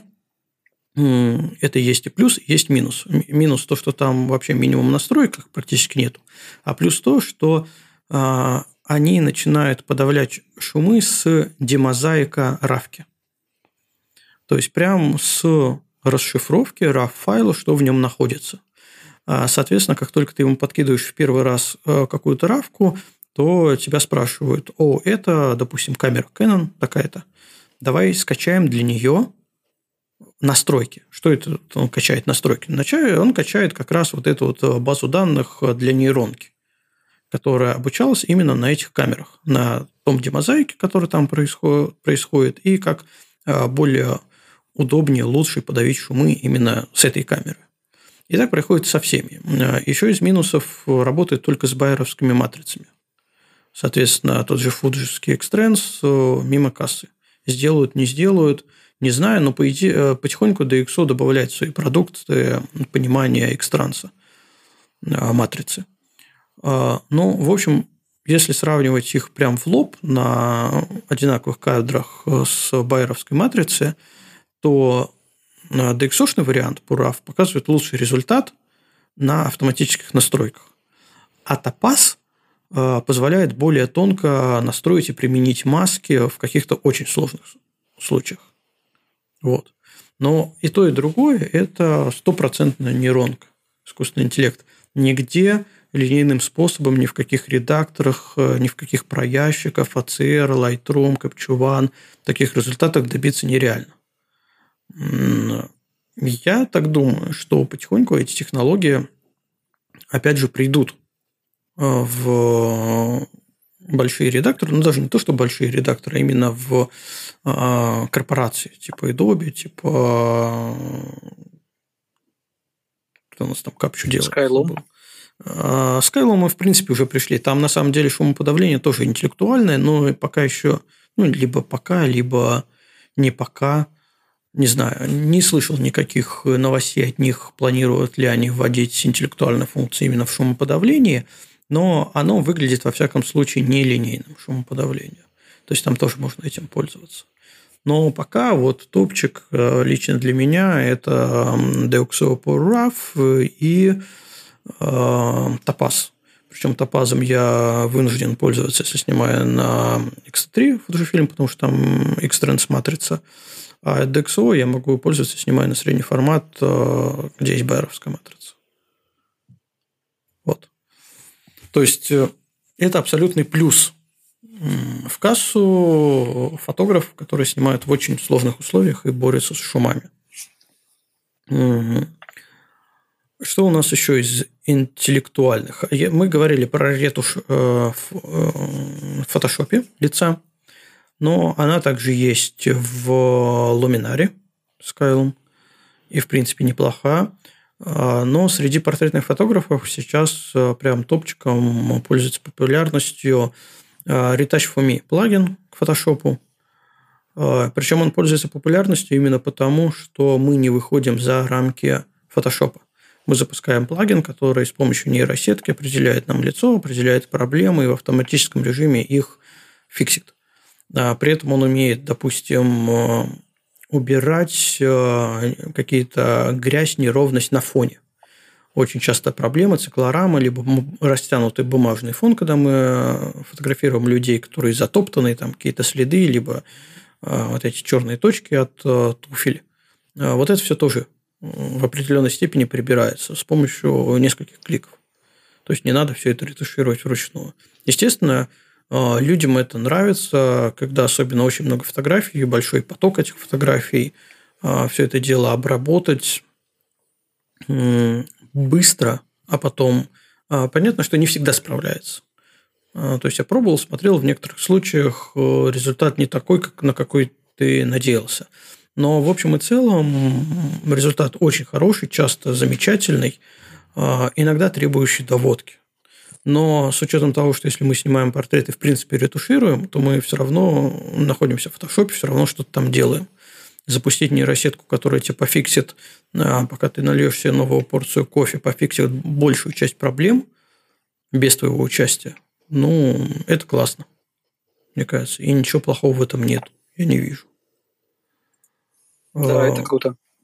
Да, что еще из таких мы можем вспомнить? Э, ну, если мы уже упоминали Luminar, Skylum, там интеллектуальные функции, это, э, в принципе, там называется коррекция как таковая, вообще общая коррекция фотографии интеллектуальная. По сути, это подтягивание всех уровней, это некий, некое расширение динамического диапазона на фотографии вообще – из интеллектуальных вещей это, ну, не то чтобы прям искусственный интеллект, но все-таки это раздельный контраст, который присутствует в Луминаре, который присутствует в Ник Collection. Раздельный контраст, когда мы, по сути, разделяем нашу фотографию на несколько а, частей. Обычно это highlights, и midtones и shadows э, тени. И раздельно наводим контраст в каждой из этих зон. Тоже классная штука. Наверное, к математическим э, новшествам можно также определить э, частотное разложение. Причем, если э, все, когда говорят частотное разложение, они подразумевают, что мы взяли с помощью какого-нибудь плагина, экшена, разложили фотографию минимум на две частоты и отдельно что-то там ретушируем. Ретушируем фактуру, текстуру и ретушируем тон. Но многие забывают, что, например, лечащая кисть в фотошопе, она работает практически по тому же принципу. И вообще, кстати, и лечащая кисть, и э, заплатка. Очень интересные инструменты в плане нативных инструментов фотошопа, которые точно так же интеллектуальны на самом деле. В лечащей кистью происходит не что иное, как э, разложение фотографии на частоты – и, собственно, радиус этого разложения зависит от диаметра кисти. А поэтому изменяя диаметр кисти и что-то ретушируя, какие-то там пятна, какие-то небольшие объекты, веточки, мы на самом деле раскладываем фотографию на несколько составляющих. А, текстура берется, соответственно, соседняя текстура, а тон берется плюс-минус одинаковый соседний тон. Заплаткой происходит то же самое. Когда мы выделяем какую-то область, перетаскиваем ее, точнее, на сэмпл, который будет, можно обратить внимание, что у нас кроме текстуры цвета фактуры еще и меняется свет. То есть э, свет, яркость э, заменяемой области приблизительно пытается сохраниться такой, какая была э, до наших заменений. И это на самом деле классно. Это намного ускорило обработку. Кстати, вот это находит очень большой отклик именно в пейзаже – потому что очень часто, во всяком случае, я, я ретуширую мусор. Весь мусор, который мне в кадре не нравится. Все, что мешает, отвлекает, раздражает, э, является лишним, я это все дело ретуширую, потому что для меня, во всяком случае, в пейзаже лаконичность, она, если не главную роль играет, но, во всяком случае, где-то там в топчик входит. То есть все, что, за что глаз не нужно может зацепиться, это при необходимости надо убрать. Ну, во всяком случае, это мой стиль работы. А, и как раз заплатка, лечащая кисть, э, если посмотреть от версии к версии, они очень сильно модернизировались. Это как раз вот то самое обучение всех этих инструментов, э, изменение алгоритмов, как они должны работать теперь. И, э, в принципе, люди, которые сидят на каком-то очень старом фотошопе, говорят, а зачем мне обновляться? Там, ну вот я пользуюсь э, лечащей кистью, ну и там лечащая кисть, ну и какая разница? А разница есть, потому что от версии к версии это все изменилось. И сейчас это работает намного лучше, чем работало раньше. Да даже штамп работает немного по-другому, если посмотреть. Вот, поэтому, да, тут как бы разница тоже есть. А, что еще из интеллектуальных вещей в других редакторах есть у нас? Кто что вспомнит, кто чем пользуется? Я могу сказать, чем я пользуюсь, но в фотошопе. Давай. А, это заливка с учетом содержимого. Например? А, ты имеешь в виду область применения? Да. А, а, например, какие-то ветки на небе случайно попали кадр, угу. да, либо не, не а, я, я просто, я, я понял, мне надо было просто на английский в уме перевести, что это такое. Да, да, да. Это это тоже, это это к заплатке и к лечащей кисти. Да, вот туда же. Принцип абсолютно тот же, только масштаб другой. Да, да. Ну и, соответственно, Угу. Ну, в принципе, и все, и все, да. Тут больше ничего не добавишь. Да, это э, вот эта вещь, мне кажется, ей я раньше ей не пользовался, и когда я ее для себя открыл, эту, эту функцию, да, то я, честно говоря, локти кусал, что я очень много потратил времени на ручную, э, ручную ретушь. Угу. Вот Дима в чате подсказывает, автосклейка панорам еще. А, да, в принципе, после того, как Lightroom и Photoshop научились складывать панорамы, я полностью запросил Патагую. Я понимаю, mm-hmm. что это профессиональный продукт, что это очень классная штука для склейки панорам, э, но в обычном пейзаже теперь она абсолютно не нужна. И во всяком случае, ну, вот у меня тоже была статейка на эту тему, как я там мучился, склеивал панораму ночную, где не, не, нечему было за, не за что зацепиться но в итоге все равно ее получилось склеить с минимальной ручной доводкой именно Lightroom Photoshop. One выкатили ага, функцию склейки панорамы, но, к сожалению, она работает не очень. То, что там в чат кидал эти все примеры, а, не выравнивает по яркости соседние кадры. Если у вас а, объективы с винитированием, либо если вы снимаете на дрон, у которого тоже есть винитирование, то, к сожалению, One пока плохо справляется с этим. А Photoshop и Lightroom справляются на ура. Поэтому, Еще да. вспомнил про функцию суперразрешения. Да, да. Когда, когда можно увеличить разрешение.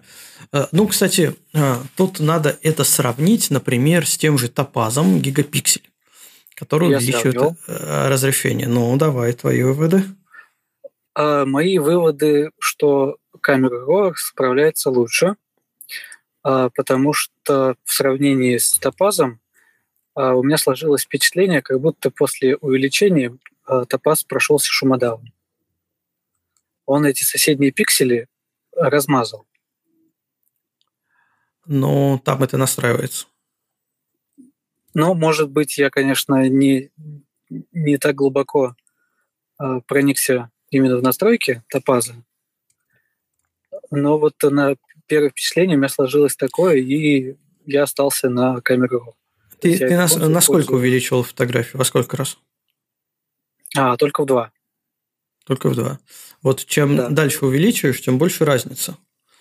А, на самом деле в топазе э, более-менее нормально, на мой взгляд, работает в два и в четыре раза. А дальше уже получается ну, какая-то дичь. Но я понимаю, что если ты... Это уже такие размеры, когда ты, не знаю, на какой-то билборд или улицу перетягиваешь одной фотографией. А, там вообще без разницы. То есть там видно уже работа вот этой нейросети, дорисовка. Но в общем и целом в два и в четыре раза работает вполне сносно. Супер разрешение в фотошопе тоже классно, Почему нету? Но в Топазе есть настройки. И, соответственно, ты можешь это все немного поднастроить более точно. Э, я последний раз, что я делал, я нашел очень старую фотографию, разбираю архивы в рамках проекта 365 я нашел очень старую фотографию вот с лисенком, который был. Она была снята 14 лет назад еще на... Ну, еще это уже не мыльница, но это была Sony а F828, такая одна из первых беззеркалых с разрешением чтобы не соврать, небольшим, скажем так, разрешением. Соответственно, и кадр был соответствующий, небольшого разрешения, но все-таки с учетом того, что там охотился, мучился, кадр был неплох. И мне стало интересно, смогу ли я в текущих реалиях, с текущим уровнем проникновения искусственного интеллекта а, вытянуть из этого кадра достойную картинку, которую можно было бы распечатать, ну, не знаю, там 50 на 70, например. И в итоге с определенным количеством танцев с бубном – а, все вполне неплохо получилось. Я, конечно, ее не распечатал, потому что мне вешать некуда, скажем так. Я не вижу применения этой картинки. А, но, в общем и целом, а, картинка получилась хорошая, технически хорошая. Вытягивал я ее разными способами, в несколько шагов ее увеличивал, там было определенное количество шумов, я давил шумы, потом подуменьшал ее. Кстати, хороший алгоритм по подавлению шумов у плохой картинки или снятый, там, допустим, на высоком ISO, но одним кадром. Это не просто ее прогнать через э, шумодав, а можно увеличить ей разрешение с помощью фотошопа либо топаза, прогнать через шумодав и вернуть разрешение обратно. И тогда качество шумоподавления становится еще лучше, чем просто прогнав э, оригинальное изображение через шумодав. Вот такой лайфхак может сделать. Потому что везде поработают, классный, не, классный. везде поработают нейроночки. Так очень хорошо заходит с э, дрона фото, например, когда у нас все-таки э, вообще в критических условиях там, закат рассвет, уже темно или еще темно, снималось. Э, и вот ну, недостаточно просто шумоподавления, а замыливается картинка. Можно ее увеличить в два или в четыре раза, прогнать через шумодав, и потом уменьшит до оригинального размера. А, и при этом получится вполне приемлемый результат. Вот. Поэтому, опять же, это к тому, что а, все-таки технологии не стоят на месте, и все-таки они нам помогают. Другой вопрос, хотим ли мы заниматься всем этим, насколько мы технически подкованы, чтобы всем этим заниматься, или мы хотим, я не хочу фотошопить, я хочу просто класс-класс на кнопочку, и чтобы сразу шедевр – ну, вот класс-класс на, на кнопочку – это пленочные профили, JPEG из камеры, и сразу все готово. Но, опять же, если мы говорим о какой-то сложной фотографии, технически сложной, либо а, сложной по задумке, когда тебе нужно совместить очень много разных а, вещей в кадре, а, там, к сожалению, без обработки сейчас очень сложно обойтись. За это многие ругают фотографов, что у вас тут тонна обработки – некоторые, наоборот, говорят, это чистое искусство, не мешайте людям творить. А, ну, я думаю, это за рамкой сегодняшнего, сегодняшнего подкаста. Но интеллектуальные функции, как в камерах, которые помогают нам снимать, а, так и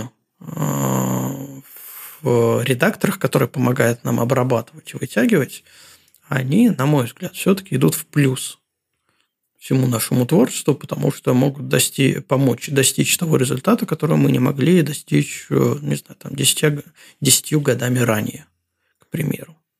Потому что таких технологий еще не было. Ну да, вот этот кадр с лисенком пример очевидный.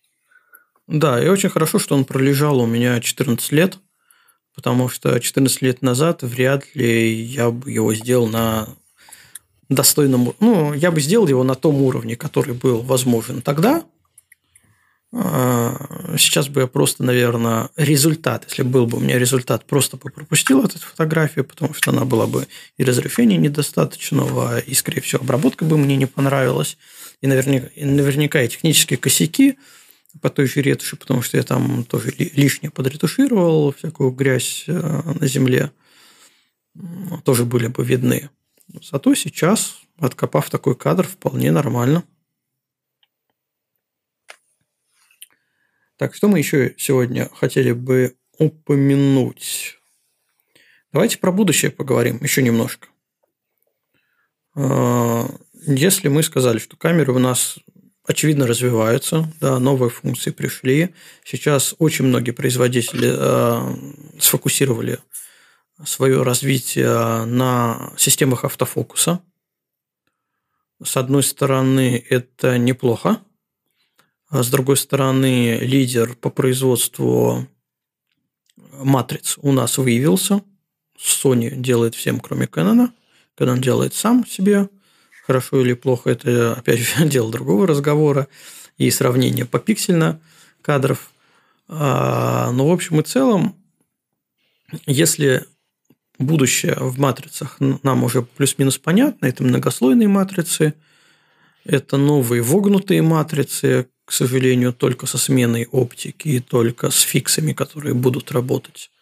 Найдет ли это применение это в э, да, найдет ли это применение в массах или не найдет, тоже еще вопрос, потому что, ну, это вот прям э, максимальное сырое, что сейчас, наверное, есть, только-только разработанное, а, то вот э, фокусировка, которая может обучаться на нейросетях и которая продолжает обучаться на нейросетях, а, она, конечно, пока многие на ней сфокусировались, и она сейчас у нас, наверное, выступает как такой Э, двигатель продаж, что посмотрите, у меня камера фокусируется ночью, может на звездах фокусироваться, а у вас не может.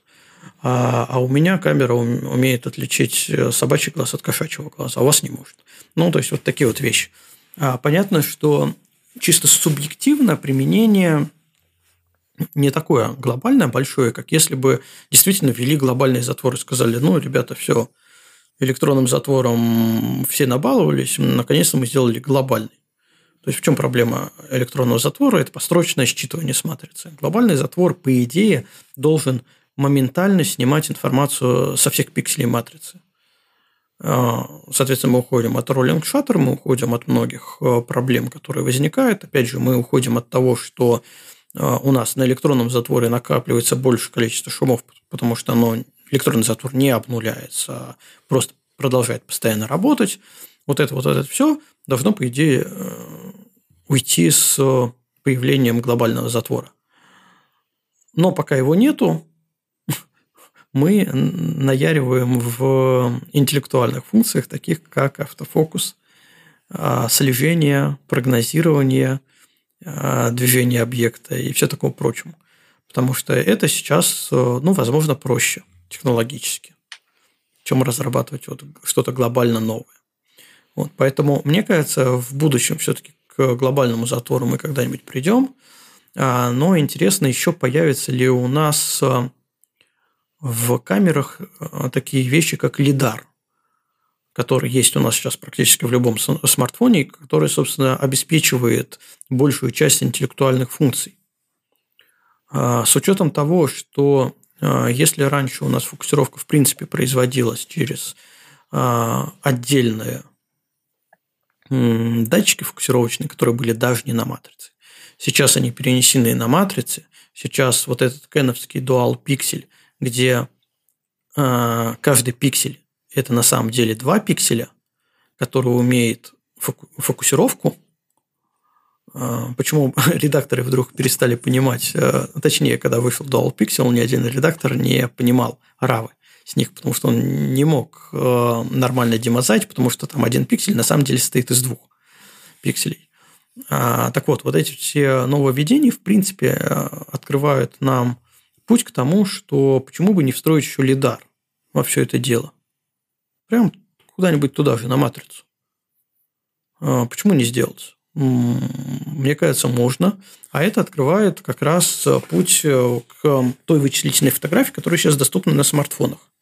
И это построение глубины а, кадра, это замена температуры объектов, а, потому что проблема смартфона в том, что если мне память не изменяет, можете там, не знаю, где-нибудь потом подправить в комментариях, либо просто меня обвинить в голословности, то а, у Google, по-моему, работа лидар ограничена тремя метрами, а у Apple шестью метрами. Вот, во всяком случае, такие цифры у меня в голове всплывают. А, ну, то есть, это не какие-то прям глобальные, это даже не 10, не 20 метров, мы уже не говорим о бесконечности, то как раз с точки зрения размеров матрицы, с точки зрения возможности применять более мощные правда, на батарею, опять же, скажется, но все, ну, значит, батарея поменяется. Более мощные лидары а, могут продвинуть это дело и привнести вот такую вычислительную фотографию уже в большие камеры. А, пытались же сделать, ну и опять же, с помощью Dual Pixel в Canon есть возможность э, немного корректировать фокусировку. Да, правильно же говорю. Там вроде уже все это открыто, все это работает. Вот. Но, опять же, нет возможности построить глубины кадра как такового. Да?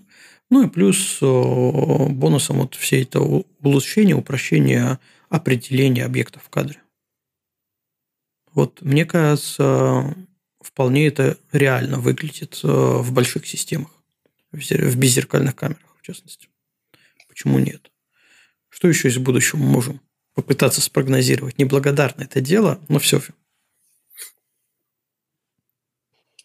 Нам нужны квантовые компьютеры в каждой камере. И тогда будет все.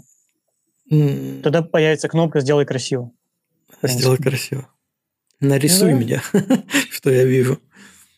Кстати, Нет, мы, нарис... мы, мы сегодня... что я хочу.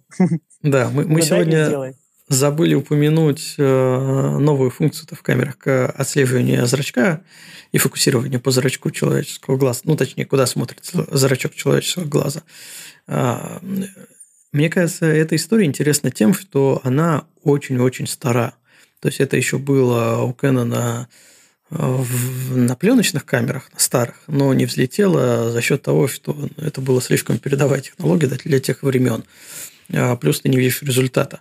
А сейчас они ее вернули, и насколько я знаю, я только один раз попробовал посмотреть, там такая система интересная. Ты сначала калибруешь свое зрение, посмотри туда, посмотри сюда, чтобы за зрачком могло, могла камера следить. И потом уже она работает. А, на мой взгляд, выглядит забавно. Я не могу подобрать другого слова. Забавно и непривычно когда ты взглядом фокусируешься, то есть она фокусируется туда, куда ты смотришь. А, ну, как обычно, в любой шутке есть всего лишь доля шутки, но мне кажется вполне реально, что нью-фотографы не всегда смогут сфокусироваться туда, куда необходимо фокусироваться все-таки на лицо модели. Не смогут фокусироваться где надо. только, только стойкие профессионалы да, смогут работать. А, но, в общем и целом, э, если говорить о такой реновации, возобновления новой технологии, э, приход ее от, от старой э, прототипа к новой работающей модели, э, то, мне кажется, из полы очень много можно достать, то, что не взлетело когда-то давно.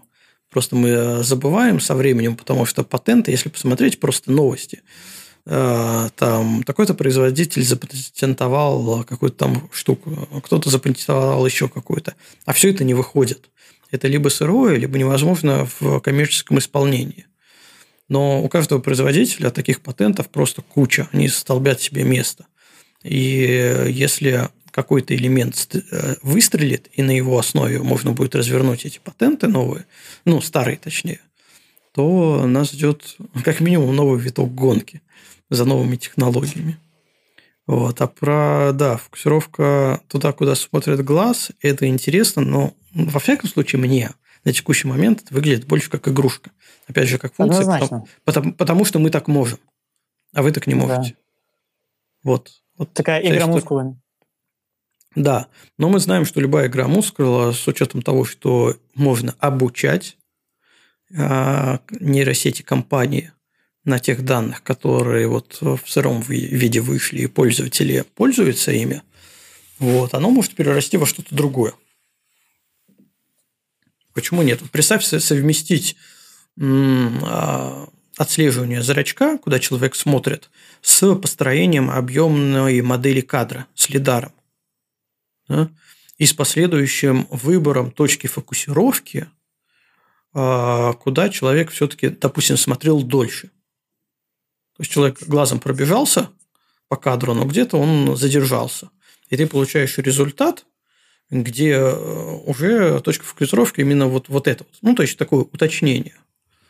Вот, ну, прикинь, вот так вот можно будет навертеть все это когда-нибудь. Мне, а мне если кажется... к этому еще добавить пришутинг? Да, вообще классно. Это, слушай, мне напоминает ситуацию, вот мы сейчас э, выезжали на днях э, снимать соскучились по выездным съемкам, в Питере поехали снимать, мы же там использовали все. Мы использовали стальную вату, оптоволокно, световую палку, дрон с фонариком, LED-панели. И когда уже мы все закончили снимать, собрались, пофантазировали, что за кадр может получиться, если все это запихнуть в один кадр ну, такое, знаешь, месиво, месиво, месиво техно, световых технологий. Вот. Э, главное, чтобы до такого не доходило, что вот э, всего-всего, и это все не рабочее. Но, мне кажется, все-таки производители умные люди. И они это все-таки будут делать то, что действительно, как минимум, сейчас интересно людям и э, возможно в использовании. Да.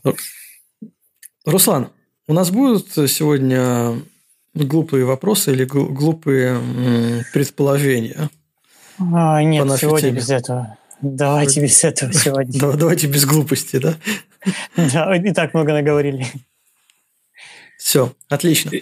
Тогда, тогда если ни у кого нету что добавить, я предлагаю сегодня, во всяком случае, закругляться с, с обзором технологий современных на позитивную. Ну, в общем, ноте. Костя, мы какой делаем э, вывод, что это не зло? это благо, да, все эти новости. Слушай, э, ну, ну да, давай делается. попробуем подытожить.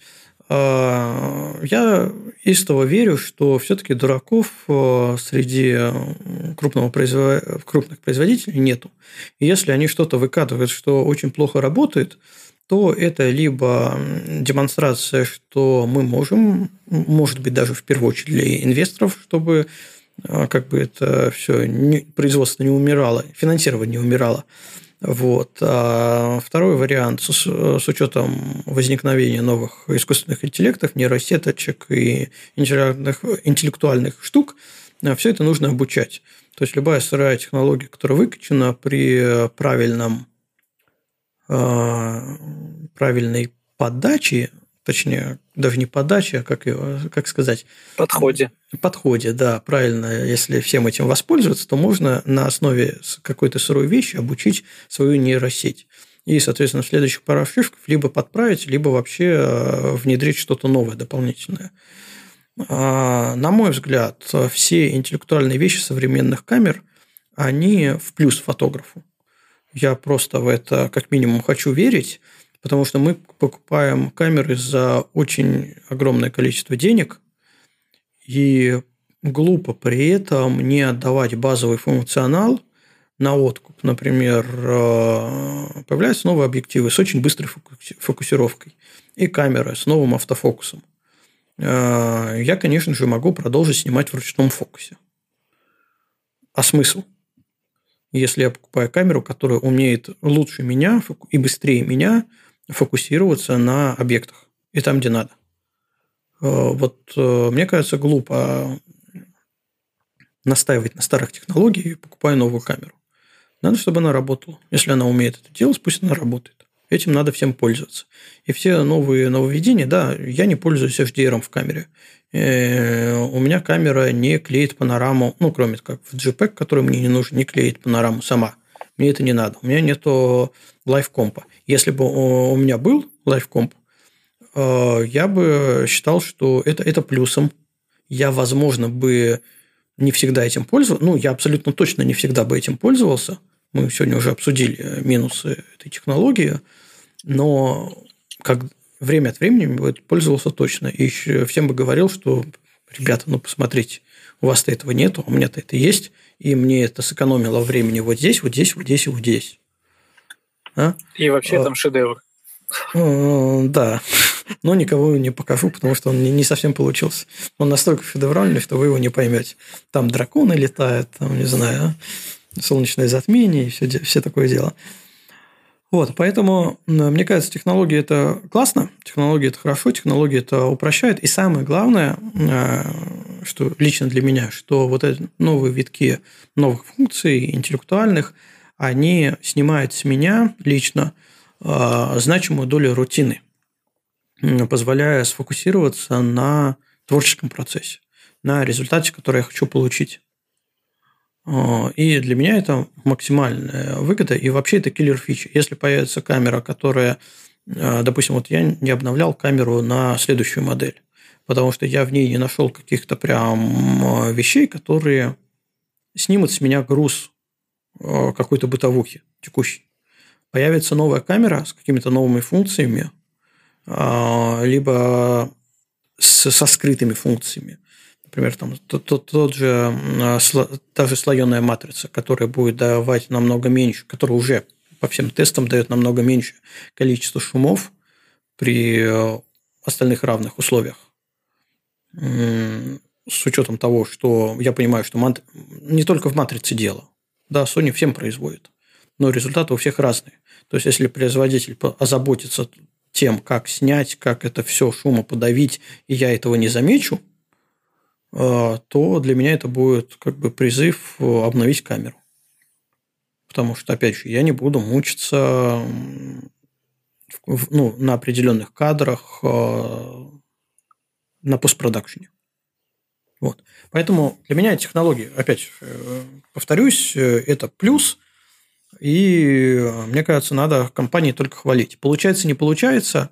Я никогда не ругаю компанию, у которых что-то не получается – а потому что, во-первых, понимаю, что это технологически сложно, во-вторых, понимаю, что, скорее всего, это недостаточно э, ресурсов, э, да ни у какой компании нет таких ресурсов, чтобы опробовать технологию на миллионах пользователей. У них нет миллиона сотрудников. Э, но при этом они могут получить огромную долю фидбэков и огромную долю статистики. И все это дело исправить либо в прошивках, либо в следующих разработках. Без этого, к сожалению, никуда. Вот такие мои выводы. Ваши? Э, Антон, ты, я, давай, кто? Ну, давай, я только скажу, что все мы пользуемся технологиями и радуемся. Кто бы что ни говорил, кто бы о чем не знал, но во всех камерах есть вот то, все то, что ты перечислил ранее, да, Кость? А, все это упрощает нам жизнь, экономит время. И почему бы и нет? Да, ждем новых, новых функций, новых э, камер. И желательно бесплатно. Или хотя бы по нормальной цене. Ну да, хотя бы. Это основная интеллектуальная функция, да? Нет, она, по-моему, а... вообще на, наоборот слишком интеллектуальная и растет вне зависимости от нашего желания. Это да. Ну, а, давайте тоже скажу свои пару копеек. А, в целом для меня в идеальном мире а, камера, то есть э, мой комплект для съемки, это объектив 11-800 э, и э, кнопочка «Сделай красиво». В том смысле, что без лишнего заострения внимания на технических деталях а, ту идею, которую ты придумываешь себе в голове и представляешь, как ее надо снять, ты ее снимаешь э, максимально быстро и удобно. И, а, и с другой стороны, что позволяет как раз кинотехнологии, и с другой стороны, э, упрощение процесса съемки и э, перевод всего в, как это говорится, в эргономику как бы интуитивной работы дает возможность э, людям, которые не обладают э, определенными навыками съемки, э, делать качественный контент. То есть увеличивая тем самым, с одной стороны, то есть это все, конечно, теоретические такие моменты, что это может, наоборот, привести к глобальному ухудшению качества фотографий в целом, да, то, что мы видели при появлении digital фотографий вот, в, в, в начале его, ее появления, и потом впоследствии при появлении мобильных фотографий. Но э, с течением времени и в долгосрочной перспективе это увеличит количество творческих э, людей, которые вовлечены в процесс создания э, фотоконтента.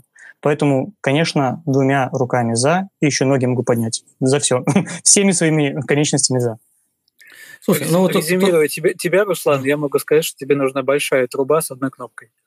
Да, да, да, в принципе так. Да. И чтобы эта кнопка нажималась э, мыслительным процессом. То есть, чтобы не надо было нажимать, э, чтобы она была даже не сенсорная, а с фотоэлементом.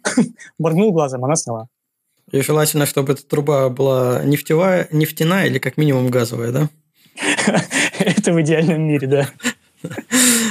Слушай, ну на самом деле я тут с тобой соглашусь э, не в плане трубы, а в плане того, что э, развитие технологий как раз э, дает творческим людям возможность самовыражаться. А я знаю примеры очень хороших авторов, которые, ну не то что абсолютные профаны в технике, а они, вот как мы сегодня даже разговаривали, как это устроено, как это работает, что там происходит в этой черной коробке внутри, а, как потом э, редакторы с помощью нейросеток все это дело подводят, обрабатывают, они абсолютно это не знают и даже не хотят знать. А если даже захотят знать, а, они абсолютные гуманитарии, люди художественные и э, не обладают достаточным количеством технических знаний, чтобы во все это дело вникнуть. Да и не хотят в это вникать. Да и не надо им в это вникать. Но при этом они делают очень классные работы, а, потому что они вот художники. Они так, они так, вот этот тот случай, когда работает я художник, я так вижу. Классно, ты так видишь. Ты вообще не разбирайся, как у тебя работает камера. Основные моменты ты в курсе, да, что такое выдержка, что такое диафрагма, что такое ISO, на что это влияет. Все этого достаточно. Снимай, твори, делай, все остальное из-под тяжка незаметно сделают новые технологии, которые тебе в этом помогут. И вот таких людей э, пришло за последние годы фотографий очень много. А, причем, ну, не знаю, может быть, это лично мое такое ощущение. Я просто перестал замечать. А, Все-таки в моем окружении количество плохих фотографий сильно уменьшилось. То ли люди э, переболели вот этой вот манией, э, начало становления Инстаграма того же, а, когда все кидали, вот я кушаю вот это, я ем вот это, а, я пошел туда, вот у меня там дырка в ботинке, еще что-то. А, но такого контента я стал видеть намного меньше последние, не знаю, там, 5-7 лет, может, больше уже не отслеживал. А, Все-таки появилось в фотоиндустрии, наверное, назовем это так, очень много классных авторов, которые делают интересные фотографии, не заморачиваясь по поводу, как работает техника. Потому что техника им это позволяет. Вот. И мне кажется, это классно. Аминь. Аминь.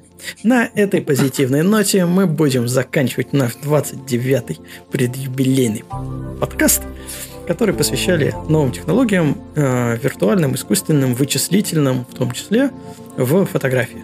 Ребята, спасибо, кто нас слушал, спасибо, кто принимал участие, кто послушает нас в записи. Всем до встречи в новых подкастах. И пока. Спасибо, доброй ночи. Счастливо. Пока. Пока.